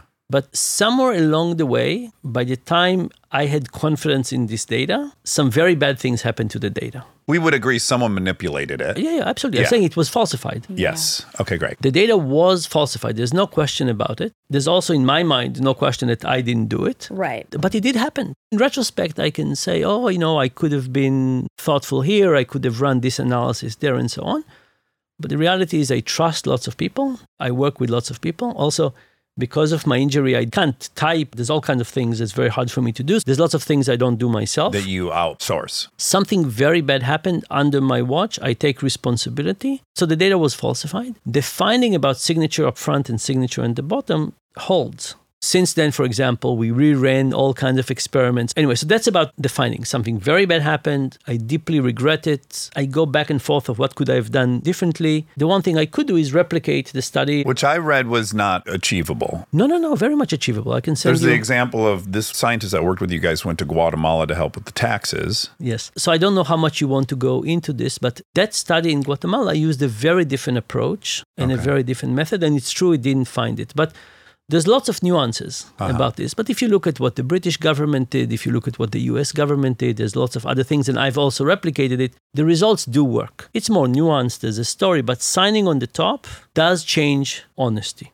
Right. You asked me also, how do I feel about this? Yeah. Yeah. Like, let's just say that, again, I've done this. I've erred enormously and come out and dealt with it. And that's a very specific experience. It's also a specific experience to, and this happens a lot, I think, for people at the top, the boss, right? You are expected to sometimes remove yourself from the job, to take full responsibility. I don't know all the details, but this happens a lot where you have to leave because of something that happened underneath you because it's expected. Like the admiral of a ship, you're saying. Yeah, and that is ultimately That one doesn't interest me, if I'm being honest, because then you're not culpable. My hunch is you're culpable in some way. And I want to know what it's like to publicly confront being culpable in something. And if you think in retrospect, oh, I think I know what I succumbed to, I understand how the mind works. I've been studying it forever. What did I do that mirrors what I know? I had the experience of being accused by the misbelievers for a while before this happened. So I had some kind of both extra sensitivity Yeah, yeah. and some inoculations because death threats are a different category. Than angry professors. Yeah.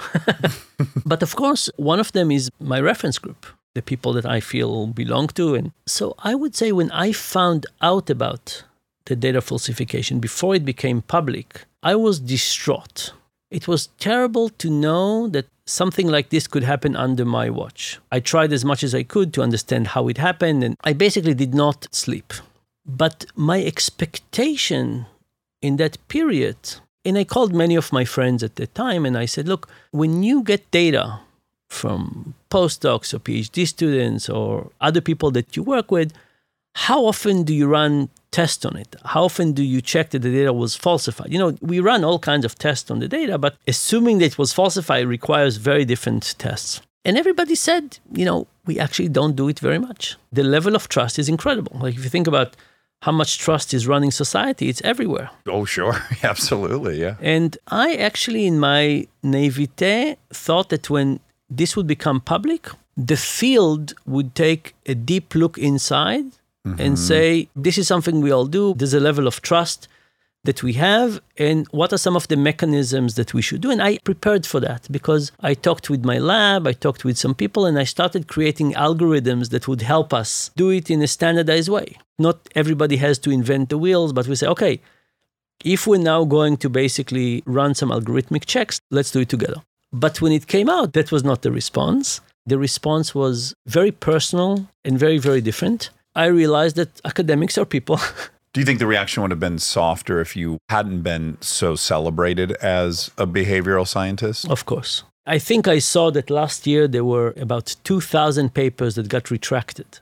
It's not that it never happens, and it shouldn't happen. I mean, we should work very hard to do it, but there are also lots of car accidents. Bad things happened, but the personal attacks were very hurtful.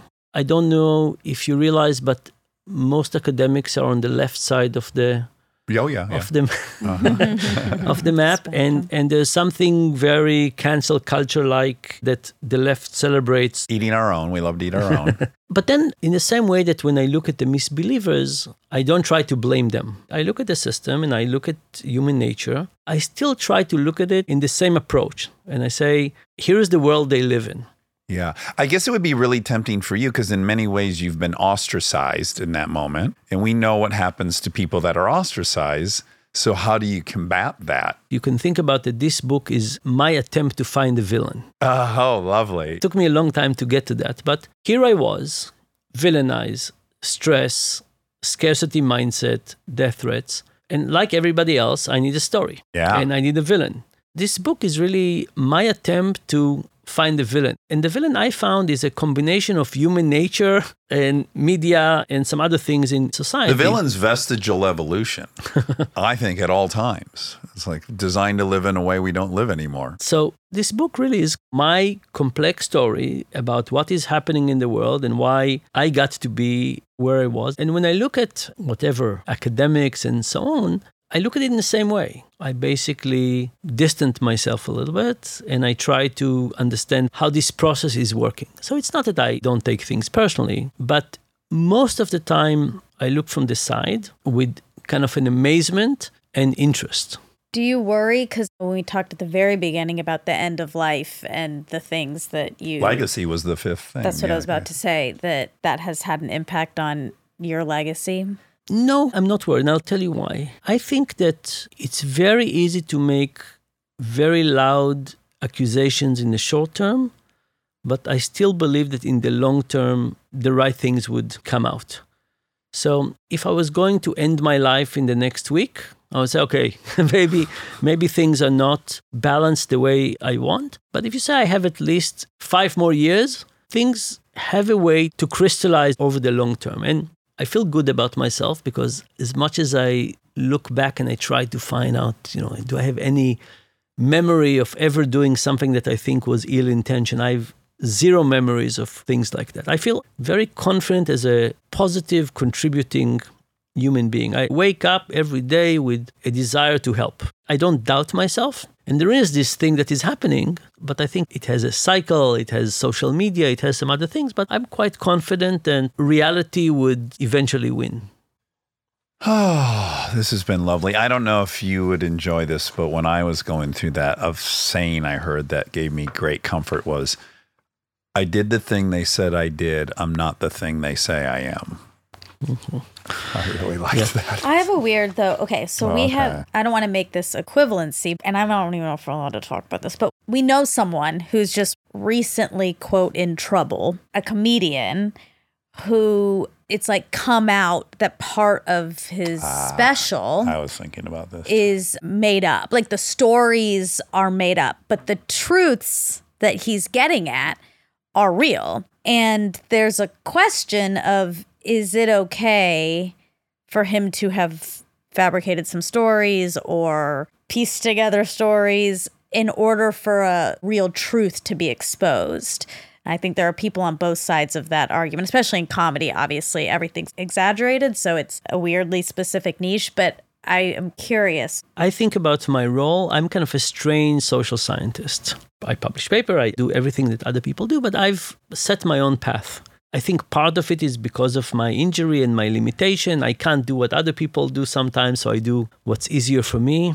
For example, I have a lot of pain in my hands, and when I travel, I type less. So it's easier for me to go and give lectures than to type. Mm-hmm. I re engineer my life in a way that works for me. And it's different than what works for other people. So I've created my own map of what I think I can do in this world in a way that works for me.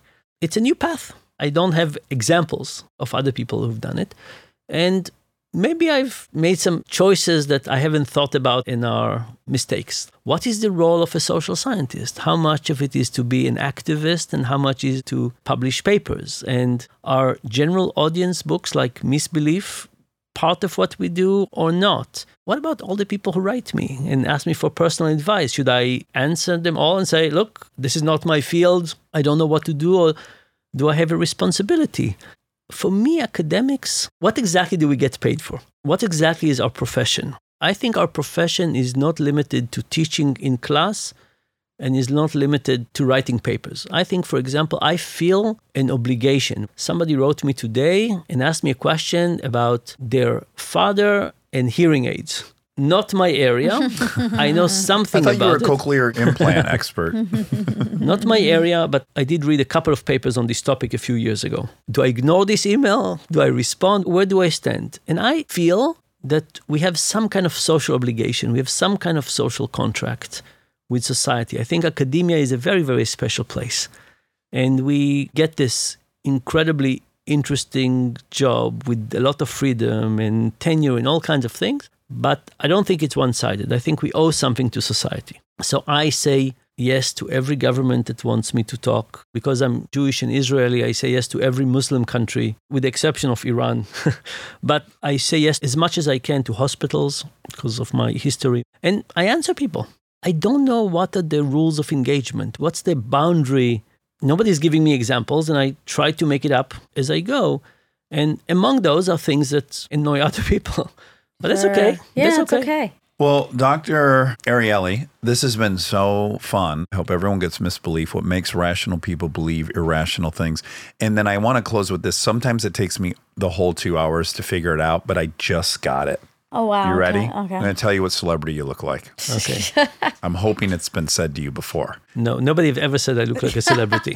Paul McCartney. Wow. Oh, I could see it. Your it. fucking eyes are identical. I can see it. That's it was a good driving one. me nuts for you two know what? hours. You know what? When I was very young, somebody said it. once. Okay, you did it. Okay, that's a big victory here. I'm going to take that as the high point of this. Dan, this was really a pleasure, and I thank you for also adjusting your time. Of course. Yes. I was touring to school with my daughter, and I knew I wouldn't be back in time. No problem at all. All right, so thank you so much for joining us. Thank you very much. Stay tuned for the fact check so you can hear all the facts that were wrong.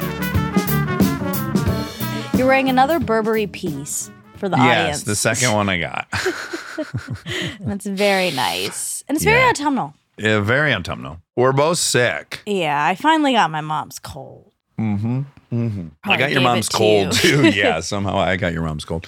Or I got what the girls had while I was out of town, Yeah. and there was some residual. Yeah, I could have also got that. So last night, whiskey, you know, he's so needy. Whiskey, Whiskey our the three-legged dog. dog. Yeah, yeah. He, he he just. I think he just wants to pass. Like I think he wants to be lying next to me and then just gently pass. No. I, I, yes, You do? I do. He's so young. Well, he is young, and I don't want him to pass. I'm gonna be very clear that that's not my agenda for him.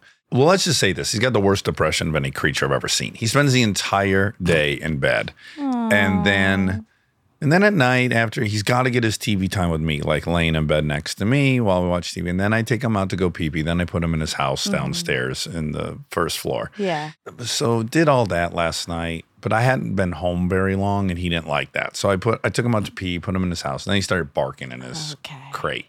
He didn't get enough TV time. He did not get enough, nor did I even turn it on. Okay. He didn't get any TV. None of the cues were there. So, anyways, I let him sleep in my bed last night. He was sleeping on my neck, on my face, on my shoulder. Oh. Wait, you let him sleep in the bed? Yes, that's what I ended up doing because I was exhausted because I was cold. I not cold. I have a cold. Yeah. I wasn't chilly, and uh, he was all over the place. But all that was manageable. And then at 5 a.m., he decided to give himself a full bath. I just wake up to him licking his arms and his every part of his body. He's just cleaning, f- uh, soup to nuts, Ugh. nose to tail. Ugh. He's cleaning himself. Okay. And it wakes me up. And I can't, I, there's no way to get him to stop. Yeah. So I take him finally at 5 a.m. down to his house, put him in there, go back upstairs, try to go back to sleep. It's not going to happen. I decide and go hiking. So I went hiking at 6:45 and I had to really boogie so that I'd be back in time to take the kids to school. Mm-hmm. And then I really was out of time to choose this outfit. That was a long-winded way to tell you that I think I probably have a pair of pants that matches better than this. So stay tuned for this piece to get a little more amplified. Do you have black jeans? I just ordered black Wow. because of Beckham. black denim. well, it would go good with that. that Oh, I can't wait to pair it. Yeah. Great tip. Thanks for Um, the pro tip. You're welcome. So that story is one of those story. Do I have any bugs on my face? No bugs. Okay. Yeah. If you had a grasshopper on your cheek, Well, that'd when- great luck. When I walked here, a bug flew in my face. Oh, really? And it was on my face. So sometimes you don't know when there are bugs on your face. This is true. That's true. And I just had to check. And now I feel like it's covered in bugs. Nope, no bugs. Um, the story you told about whiskey Yeah. is one of those stories that I just find so nice, but um, I find it unsettling. So nice but what? Are you gonna go nude? No, no, that was an accident. My piece is too hot. Uh, as much as I want to wear my piece, it's too hot with the Yeah. cold. Okay, you were saying Okay, about the the story about whiskey. Yeah, it it's really sweet. It's like it's such a sweet story, Uh huh. but I hate it. Yeah, because because it's unsettling. Because I feel I feel like I don't know you. when Oh, you tell really? When I do that. something out of character like that? yeah, It's not terribly out of character, though. You know that when Kristen was out of town, I would be very nice to all the dogs. If know, someone's around being sleep nice, in your bed. You never do that. no, I don't. But he's it, well, he's like negotiating with a terrorist because he'll bark. He'll just sit down there and bark. If I had all night to play that game, but I wanted to go to bed, I was very, very tired from my cold Sure. and too busy of a weekend. It was out of my own laziness, I think. Okay, so you're still you, I guess. Oh yeah, That's some, I don't know. that sucks too. That I'm still me. No, Oh, I want you to be you. I'm still very much me. I do have an issue with people making changes. You do. It scares you because you'll think that you won't be a part of whatever new version of Mm-hmm. I the- guess so. Yeah, you'll be. You will be. Even if I start sleeping with dogs and stuff, we'll still be best friends. Are you sure? Yeah, positive. Okay. Think how much changing I've done since I left Michigan, and Aaron and I are still best friends. Yeah, that's true. I mean, I got sober. Yeah. That was a big oopsies. That was a big divergent from the was. path. But that did cause a bit of a rift for a little bit. Well, it really, well, it did and it didn't. Like when I went home, I still hung out with him every time I went home. It was harder for him to hang out with me because he had to keep his shit semi under control Yeah. while I was there. Yeah. And that was challenging for him. But I didn't, I wasn't really privy to that. Like Yeah. I would see him, we'd go out to lunch and it was lovely. Now, had he been sober, he would have wanted to come visit more. And, and so, sure, it drove a wedge in that way. Yeah. Um, but I don't know if I I wouldn't blame it on that. I just I don't think anyone had much time with Aaron. When I was walking here, Yeah. I was listening to Your favorite podcast? no Oh. new song, new old song. Well, Taylor's 1989 came out. Uh-huh. Taylor's version. Yeah. And uh, there's a re record of Bad Blood with Kendrick Lamar. No way. Yes. I love that he did that for her. Yeah. So cool. Yeah, yeah. And also shows how much respect she has Uh-huh, for sure. in the music industry. yeah. It's very cool.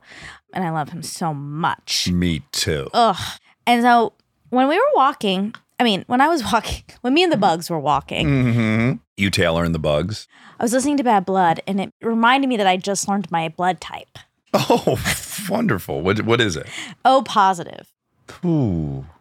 How does that work? You can receive O negative. Uh huh. And O and, uh, positive. that's it, too. That's it. Now, if you're AB positive, is it universal acceptor? One of them is one of the ABs is a universal acceptor. acceptor. I bet it's AB positive. Is that what you are? I don't know what I am. Oh, that's what I wanted to know. Do you have any depression attached with the cold? Because I do. I mean, it's low energy. It's everything's just a bit low energy. Is that what you mean? well, You have tipping into kinds of depre- depression. oh no. Yeah, yeah. Because you can't like. Well, you hiked. I did. I forced myself. I'll keep doing stuff. Huh. That's interesting. Yeah. Do you think it's because you like lay a lot. You know, when you're sick, you have to lay. No, I, I'm I'm pretty exhausted, and I can't. I don't seem to be able to catch up on my sleep all that well. Yeah. And then I don't know, just a bit of depression. Mm, I'm sorry. But you're not having that with your cold. I'm just wondering if the cold, the symptoms are depression. No, I don't think so. I don't have depression. I just have exhaustion, but that doesn't mean depression for me. right. What are your other symptoms? Oh, this is very private. Oh, Remember when I was saying, I've now told the story 25 times, but it was definitely on the episode with um, Jada Pinkett Smith, which is the time I, I got in a huge fight with somebody and then hung up the phone. I was very horny. oh, Remember that story? I remember that story. Yeah. yeah. Everyone does. You've told it a lot, actually. I know that's, I admitted to Yeah, that. yeah, yeah, There's yeah, at yeah, least yeah. three or four. I was, everyone will be familiar with that story. Right. So I think when I'm so uncomfortable and depressed, I have had a lot of horniness associated. And it's like a swirling with grumpiness and Oh, no. agitatedness Oh, and then no. horny. Oh my God. What a. Can anyone relate to that? Rob, do you get horny when you're sick? No, not really. Okay. Yeah, my brain is just like you need relief. I also thought, I mean, ugh, I I resist saying this because I don't want people to be scared. But I also even thought like, oh, I I need opiates to get through this. Uh, you know, which of course I, I'm not in search of, nor. But it crossed my mind like I need relief. wow. Yeah. So the horniness, I think, is just the, one of these other techniques my brain uses to get me out of the discomfort. If I'm going to go to the doctor and they're going to say, um, I, I think I have a cold, and they'll say, What's your symptoms? I'll say, um, depressed and horny. And he'll probably or she'll probably say, That doesn't sound like a cold. Yeah, that's right. yeah, definitely doesn't. I was going to say something important. Oh, no. Yeah, it looks Oh. like you got. Yeah, Matthew Perry. exactly. Oh, because I said opiates. Yes. Yeah, yeah, yeah. It's really sad. It is. It is. It just feels like this mortal life is too hard for some people. And that's so heartbreaking. It is, yeah. I think if people have sober people in their life, they'll they'll have some experience with this. I think us folks in recovery can seem a little crass during these moments or mm. Insensitive. insensitive. Some there's something that I did I know from all the my sober friends, the news carrying through that circle, and then my other non-sober friends. And on the surface, it's really ironic because we have been the recipients of great compassion and forgiveness. And you would think we would be that much more poised. But there is something weird that happens when you're trying your hardest not to do something. And then when someone goes and does the thing we're not supposed to do and they die, in some bizarre way, it recommits you. Mm-hmm. And so, like, you immediately use it to fuel your own recovery. Mm-hmm. And so, I just noticed we always seem to have a different reaction. Well, of course. And I would I guess I would I would just I would really parallel it with like the dudes that are in Afghanistan. Like they have a certain reaction to their fellows getting killed in that situation. And there's it's not the same reaction that people that aren't yeah. because it happens all the time, you know? It happens Yeah. all the time. And it's it is such a bummer. But I you know what it is? For the civilian, it goes straight to just heartbreak, which is super appropriate. That mm-hmm. it is heartbreaking. But I think for us, just just is because this is how we got to talk to ourselves. Like you got to fucking show up and you got to do the shit, or that's what happens to you. You know, mm-hmm. it's just it's it's I don't know. But it's still heartbreaking that not everyone's in that position. Not everyone is struggling minute by minute to not do something. right? Oh no, I agree. And yeah. so it's so sad yeah, that some people are afflicted in that way. I think what's interesting is having sober people in my life, you and others, has has done the opposite. It's given me so much more compassion and so much more understanding that that wasn't a choice. Let me ask you this. This might be, I'm also curious about this.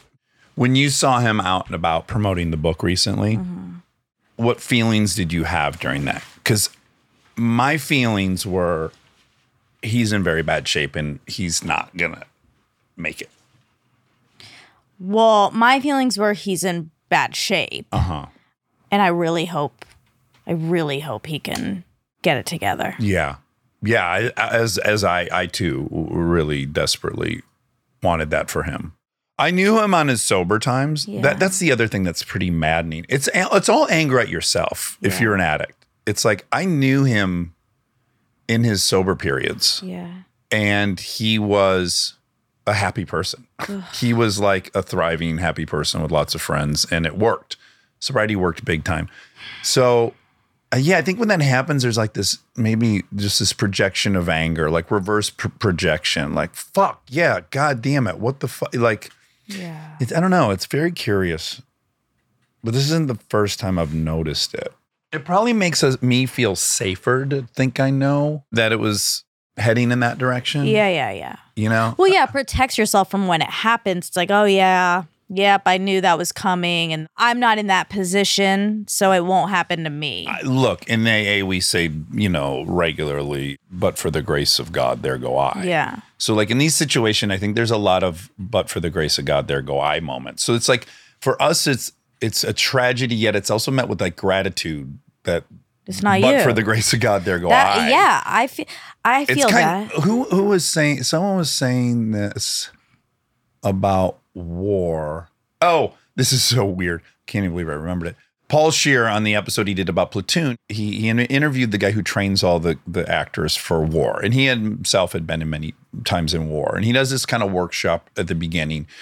And he says, What would do you assume your feeling is when the guy next to you gets shot? And um, everyone had a guess and blah, blah, blah. And he said, Well, what I felt and what uh, many other soldiers I'm friends with have felt is immediate gratitude. Like, oh my God. Oh my God, that wasn't me. Like elation. Holy fuck, that could have been me.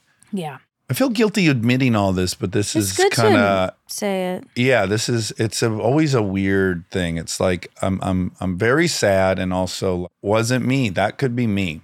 Uh, that's Yeah. so selfish to say, but Well, no, I mean, I think it's good if you have reminders you're seeing the reality of the danger. Yeah, I, Yeah. I agree. I mean, a lot, which this, this was very cute. I got so many texts, right? Because yeah. of my connection. Uh huh. I don't know him for real. Right. Yeah. But for me, the first reaction I had, we were all together. We were at a party. Yeah. We were at a car- pumpkin car- parving. Yes. Parving We're at a pumpkin parving. yeah. And it just like all of a sudden people were like, oh my God, oh my God, Matthew Perry died. yeah. my first thought was also some sort of mixture of first just like shock it's just crazy when you hear someone has died.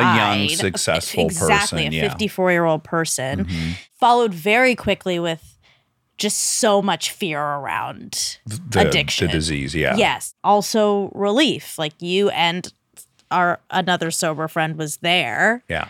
And it's a constant you guys are a constant um Bummer.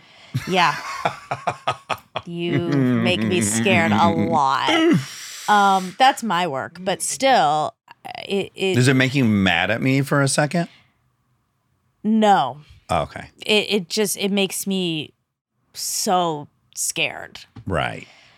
That that for could me, like for me losing you. yeah. Yeah. Yeah. It could be. It could be at Mhm. any minute. Uh huh. One of these people who I love. Yeah. Um, ugh, I just hate it. Yeah.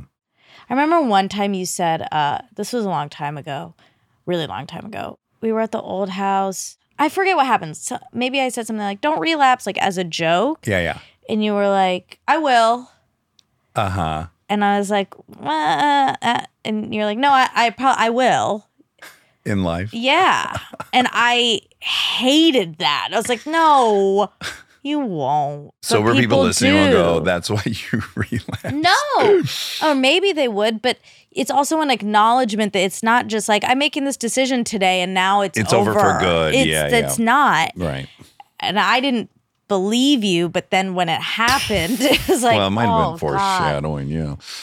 Yeah, I think, look, I think I've had a similar opinion about sobriety that I had when Bree and I fell in love at 20 and 19 years old and we met cheating on our partners. I thought the odds of us getting long term through all this with never cheating again seems low to me. Mm. I want to be realistic about that. And so I think some part of me is like, I don't know, like let's get realistic about that. This isn't it. That you can't fix it, and you and I'm going to work at it all the time. But also, life's long, and I don't know. You like, Yeah. I don't know. I just, uh I don't know. Uh, That's probably kind. Of, I th- I'm I'm really worried. I'm triggering a bunch of sober people who are.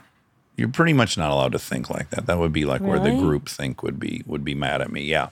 Oh. Well, first of all, I shouldn't even be evaluating whether I'm going to do it for the rest of my life. I am only supposed to be evaluating today. Yeah. So it's like rule number one violated. Yeah. And then uh, rule number two would just be they, they would say, well, you were pre planning a relapse if you were talking like that, which maybe they would be right. I don't know. I just also think if you have people in your life who are sober or in recovery, that it's also really important for you to remember that that's not a one and done thing. And to be cognizant of that when you're moving through life. And, mm-hmm. and I don't know. I think it was my attempt to admit, like, I'm always vulnerable to it. Yeah, but I didn't believe you. You had been s- sober for a long time. Yeah. As someone who doesn't have that, to me, it was like that was old. Yeah. You know, the one that did break my heart, the one that pierced that kind of recovery bubble was AM, DJ AM, Mm-hmm. because that one felt like kind of not his fault. And that one really stung. Was it anyone's fault? It's not. No, it's no, not. I know, but I'm, what I'm saying is, here's a dude who loved the program, sponsored Mm-hmm. so many people. It was such a huge, wonderful part of his life. He was such an example, and then he gets in this fiery plane accident. Mm-hmm. That just circumstance set them on a course, Yeah. and I- hate that. You Of know, course. yeah, it's so tenuous. The that's what's sad. It's such a tenuous. The whole grasp. thing is Yeah, that's yeah. whoever relapses or dies from this, it's always something like that. Maybe it's not as profound as a fiery plane crash or it's Yeah. not as dramatic as that, but something small normally. It's I think it's almost sadder when it's something small that like that shows how fragile. Mhm. Yeah, I just feel like some people are just too sensitive for Yeah. this world. Yeah, I ve- I very much felt that way about Heath. There's been a few people I felt that way about. This really is really sad and scary. You're not ready for anything remotely funny about it, are you? Probably not. This isn't really funny. It's just The game last night. yeah. So Rob and I were at the football game last night, Mm-hmm. and Charlie and uh, Ryan and Demar. Some lawyer's commercial came on mid game. It's a personal injury attorney, and clearly this had been planned a year ago. Mm-hmm. and he had licensed the Friends theme song, Oh my god. and it was blasting in this arena with 75,000 people. We were like, oh my God, this is the worst possible timing for this song to be played. Because this song's so happy. And you could feel the wave, like 75,000 people all oh, realizing, like, Yeah. oh, this is, this is And it, not. and it was, there's something about the juxtaposition of the happiness of that song Yeah. versus the tragedy that just happened. Yeah. And almost like confronting reality. Like, yeah, that song doesn't really exist. I know. and that you know, it, know. it's like it's like it burst the bubble of the whole thing. Yeah. Ugh. Also, that lawyer that I mean, it was such a good idea months Game ago. people should have been like, uh, yeah, it just somehow slipped through, Yeah. or like the programming couldn't. God. Or they uh, underestimated the reaction in the in the. I wonder if that was on the. No, no, that wouldn't have been on the telecast. They would have been a commercial for that. Yeah, this was just a collective like grimace as it was happening. Sucks. Yeah, Anyway. I feel like I want to apologize on his behalf because the attic present. I'm sorry.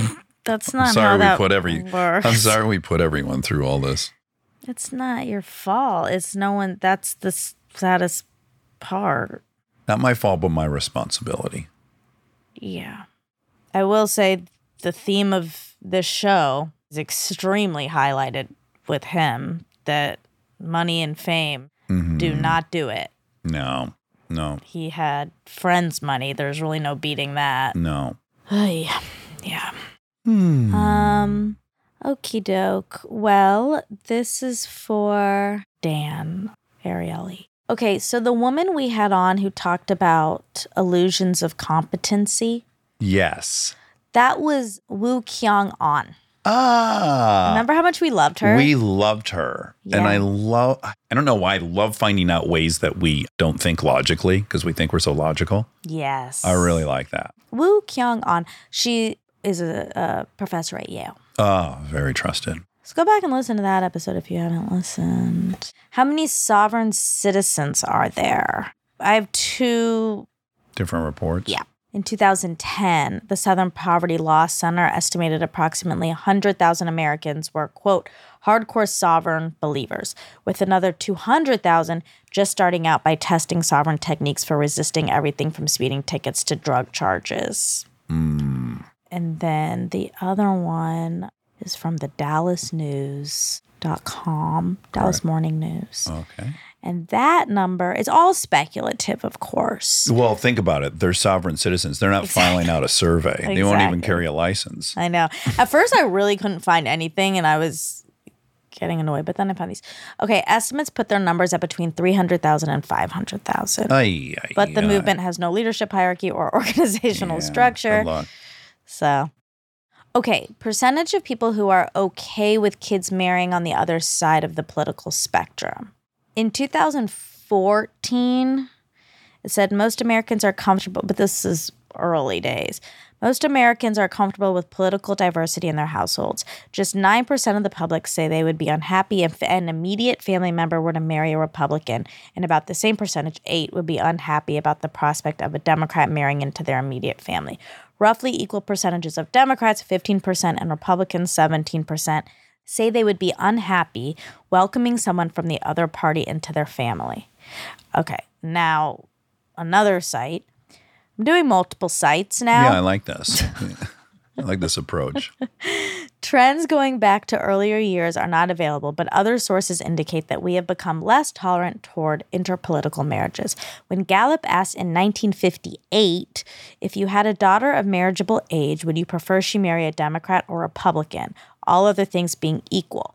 The results 18% of Americans said they would prefer their daughter to marry a Democrat, 10% preferred a Republican, and the majority didn't care. However, in 2016, 28% of respondents said, said they prefer their child to marry a Democrat and 27% a Republican, and the share who didn't care has shrunk significantly, according to Lynn Vavreck, a political scientist at UCLA. Ding, ding, ding. Yeah, that went from 72% approval to 40 something percent. Which is what he said. Yeah. I was just thinking about this lying in bed last night, weirdly. I was thinking that for many people I know, to say they're a Republican is an insult. It's like saying they're an asshole. yeah, he's a Republican. Like, Yeah, it's tricky.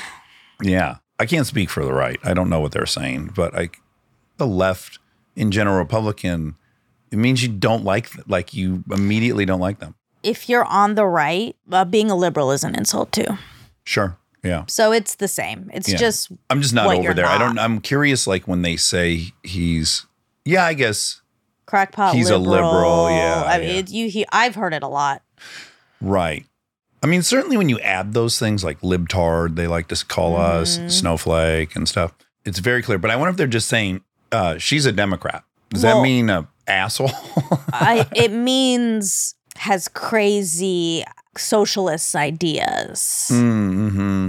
I also just again not to be paint with like such a wide brush, but we're mostly not gonna be using names. Like we're just saying the thing and we don't like it, but we're not gonna make it like some sort of play on words. Oh, you know what I mean? oh. Yeah, do like we? libtard. Yeah, I'm trying to think if we have any that we say. I mean, the deplorables thing was the thing that like Yeah, that imploded. backfired. Yeah.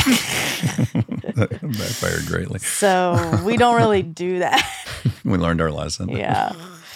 Yeah. But when I was laying in bed, I was thinking, you know, for so many people just say Republican, that's there'd be a pass, they're out. And then I was just thinking of Ted Olson. I was thinking of this like legendary Republican lawyer Mm-hmm. who proved DOMA was unconstitutional. Mm-hmm.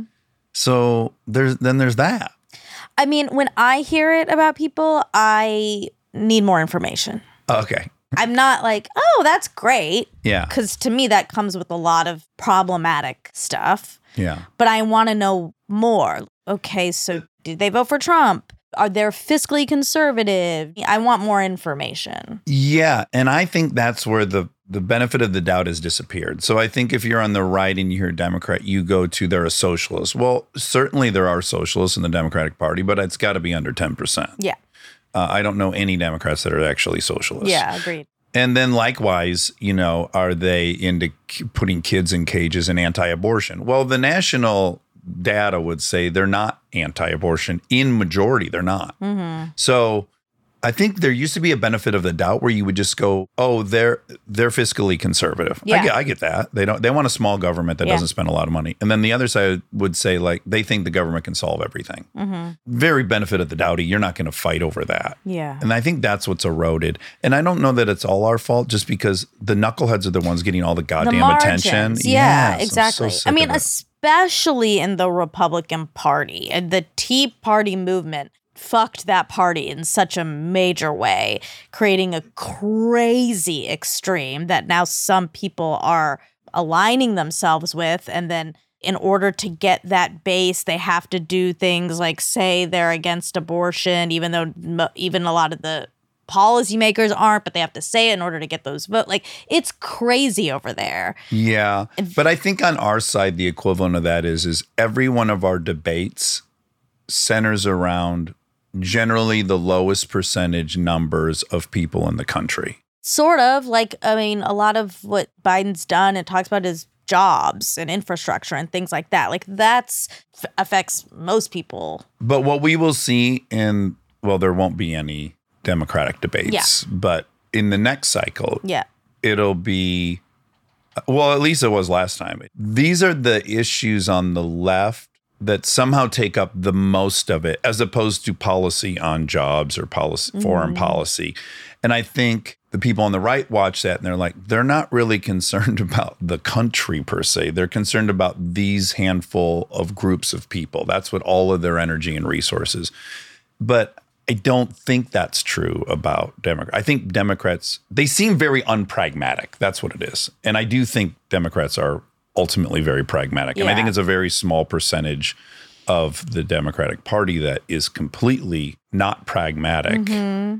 You know, like no cops. Let's get rid of cops. Like Right. it's insanity. Yeah. and I think that takes up a lot of space in the debate. conversation. But Yeah. part of that, when I was home, like we were watching Fox News. My parents watch all of it. They Yeah. try to hear all of the stuff, and a lot of it is Republicans are watching.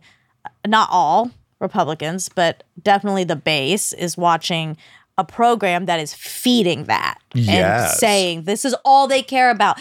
This is what they're doing. This Yeah. and it's they want every city to be full of homeless people. Yeah, and it was funny because my dad was saying, so one of the Republicans running is, is this Indian man, Vivek Ramaswamy, Yeah, yeah, yeah. and he's an idiot. Oh, he's a okay. he's a full Full blown blown idiot. idiot. Okay. Uh, He's but not even liked in the Republican Party, right? no, he's like third right now. Oh, he is? Yeah, okay. and that's a problem, right? Because then also there's this like, yeah, we do like minorities, but because he's in whiteface. I can say that as someone who tried to live like that for a long Ooh, time. that's a new expression. I like. I that. made it Yeah, up. White face. But yeah, so he he was on Bill Maher, I guess, or on his podcast or something. Something my dad was listening to. Yeah. My dad said that it was crazy because he straight up lied about nuclear energy and he was saying we don't we haven't had any nuclear advancements or buildings or anything since the 80s and my dad was like that's literally not true because his company just Built one. yes Uh huh. and Bill Maher's like, oh yeah, like people just believe it. And my dad. This was is saying the model minority. We think Indians are so smart. I We're know. like, yeah, whatever he said must be the truth. exactly. And mm, and my dad made a good point. He was like, he just says it with such confidence Mm-hmm. that if you don't know, you just assume he's right. I just happen to know this one thing. Right. But then he makes you realize, oh, probably everything he's saying is is just that exact same thing. Right. with this confidence, but it's all just made up. Right. And we only know we can only get glimpses if we have the truth and the facts, but barely any of us do. Anyway, but it, but it was it was a good reminder that we just listen and like nod along because we don't really know for ourselves. Yeah. Okay, back to this. Oh, IBM. You mentioned the disagreeability chart comes from IBM. They have done like a lot of personality insights and stuff. Uh huh. So there is a lot on that. But I just also remember we had the woman who wrote Culture Map, Yes. Erin Meyer, and that was a great episode. Really good. I love all those cross cultural comparisons. They're so fascinating. Yeah, that is it. Well, I don't like that it's it. I know. Just do this all day. It is fun. It's fun. I hope it got you out of your cold depression. It did. Good. All right. Okay. I love you. Love you.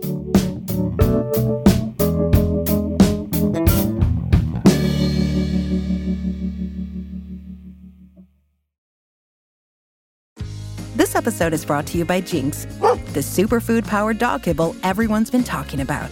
See the results for yourself and try their one month transformation. Within the first few weeks, you'll see how Jinx can help with your dog's energy, mood, and even digestion. And it's all thanks to the high quality ingredients they use, like organic chicken, Atlantic salmon, and grass fed beef. Try the one month transformation today. Find Jinx in your local Walmart.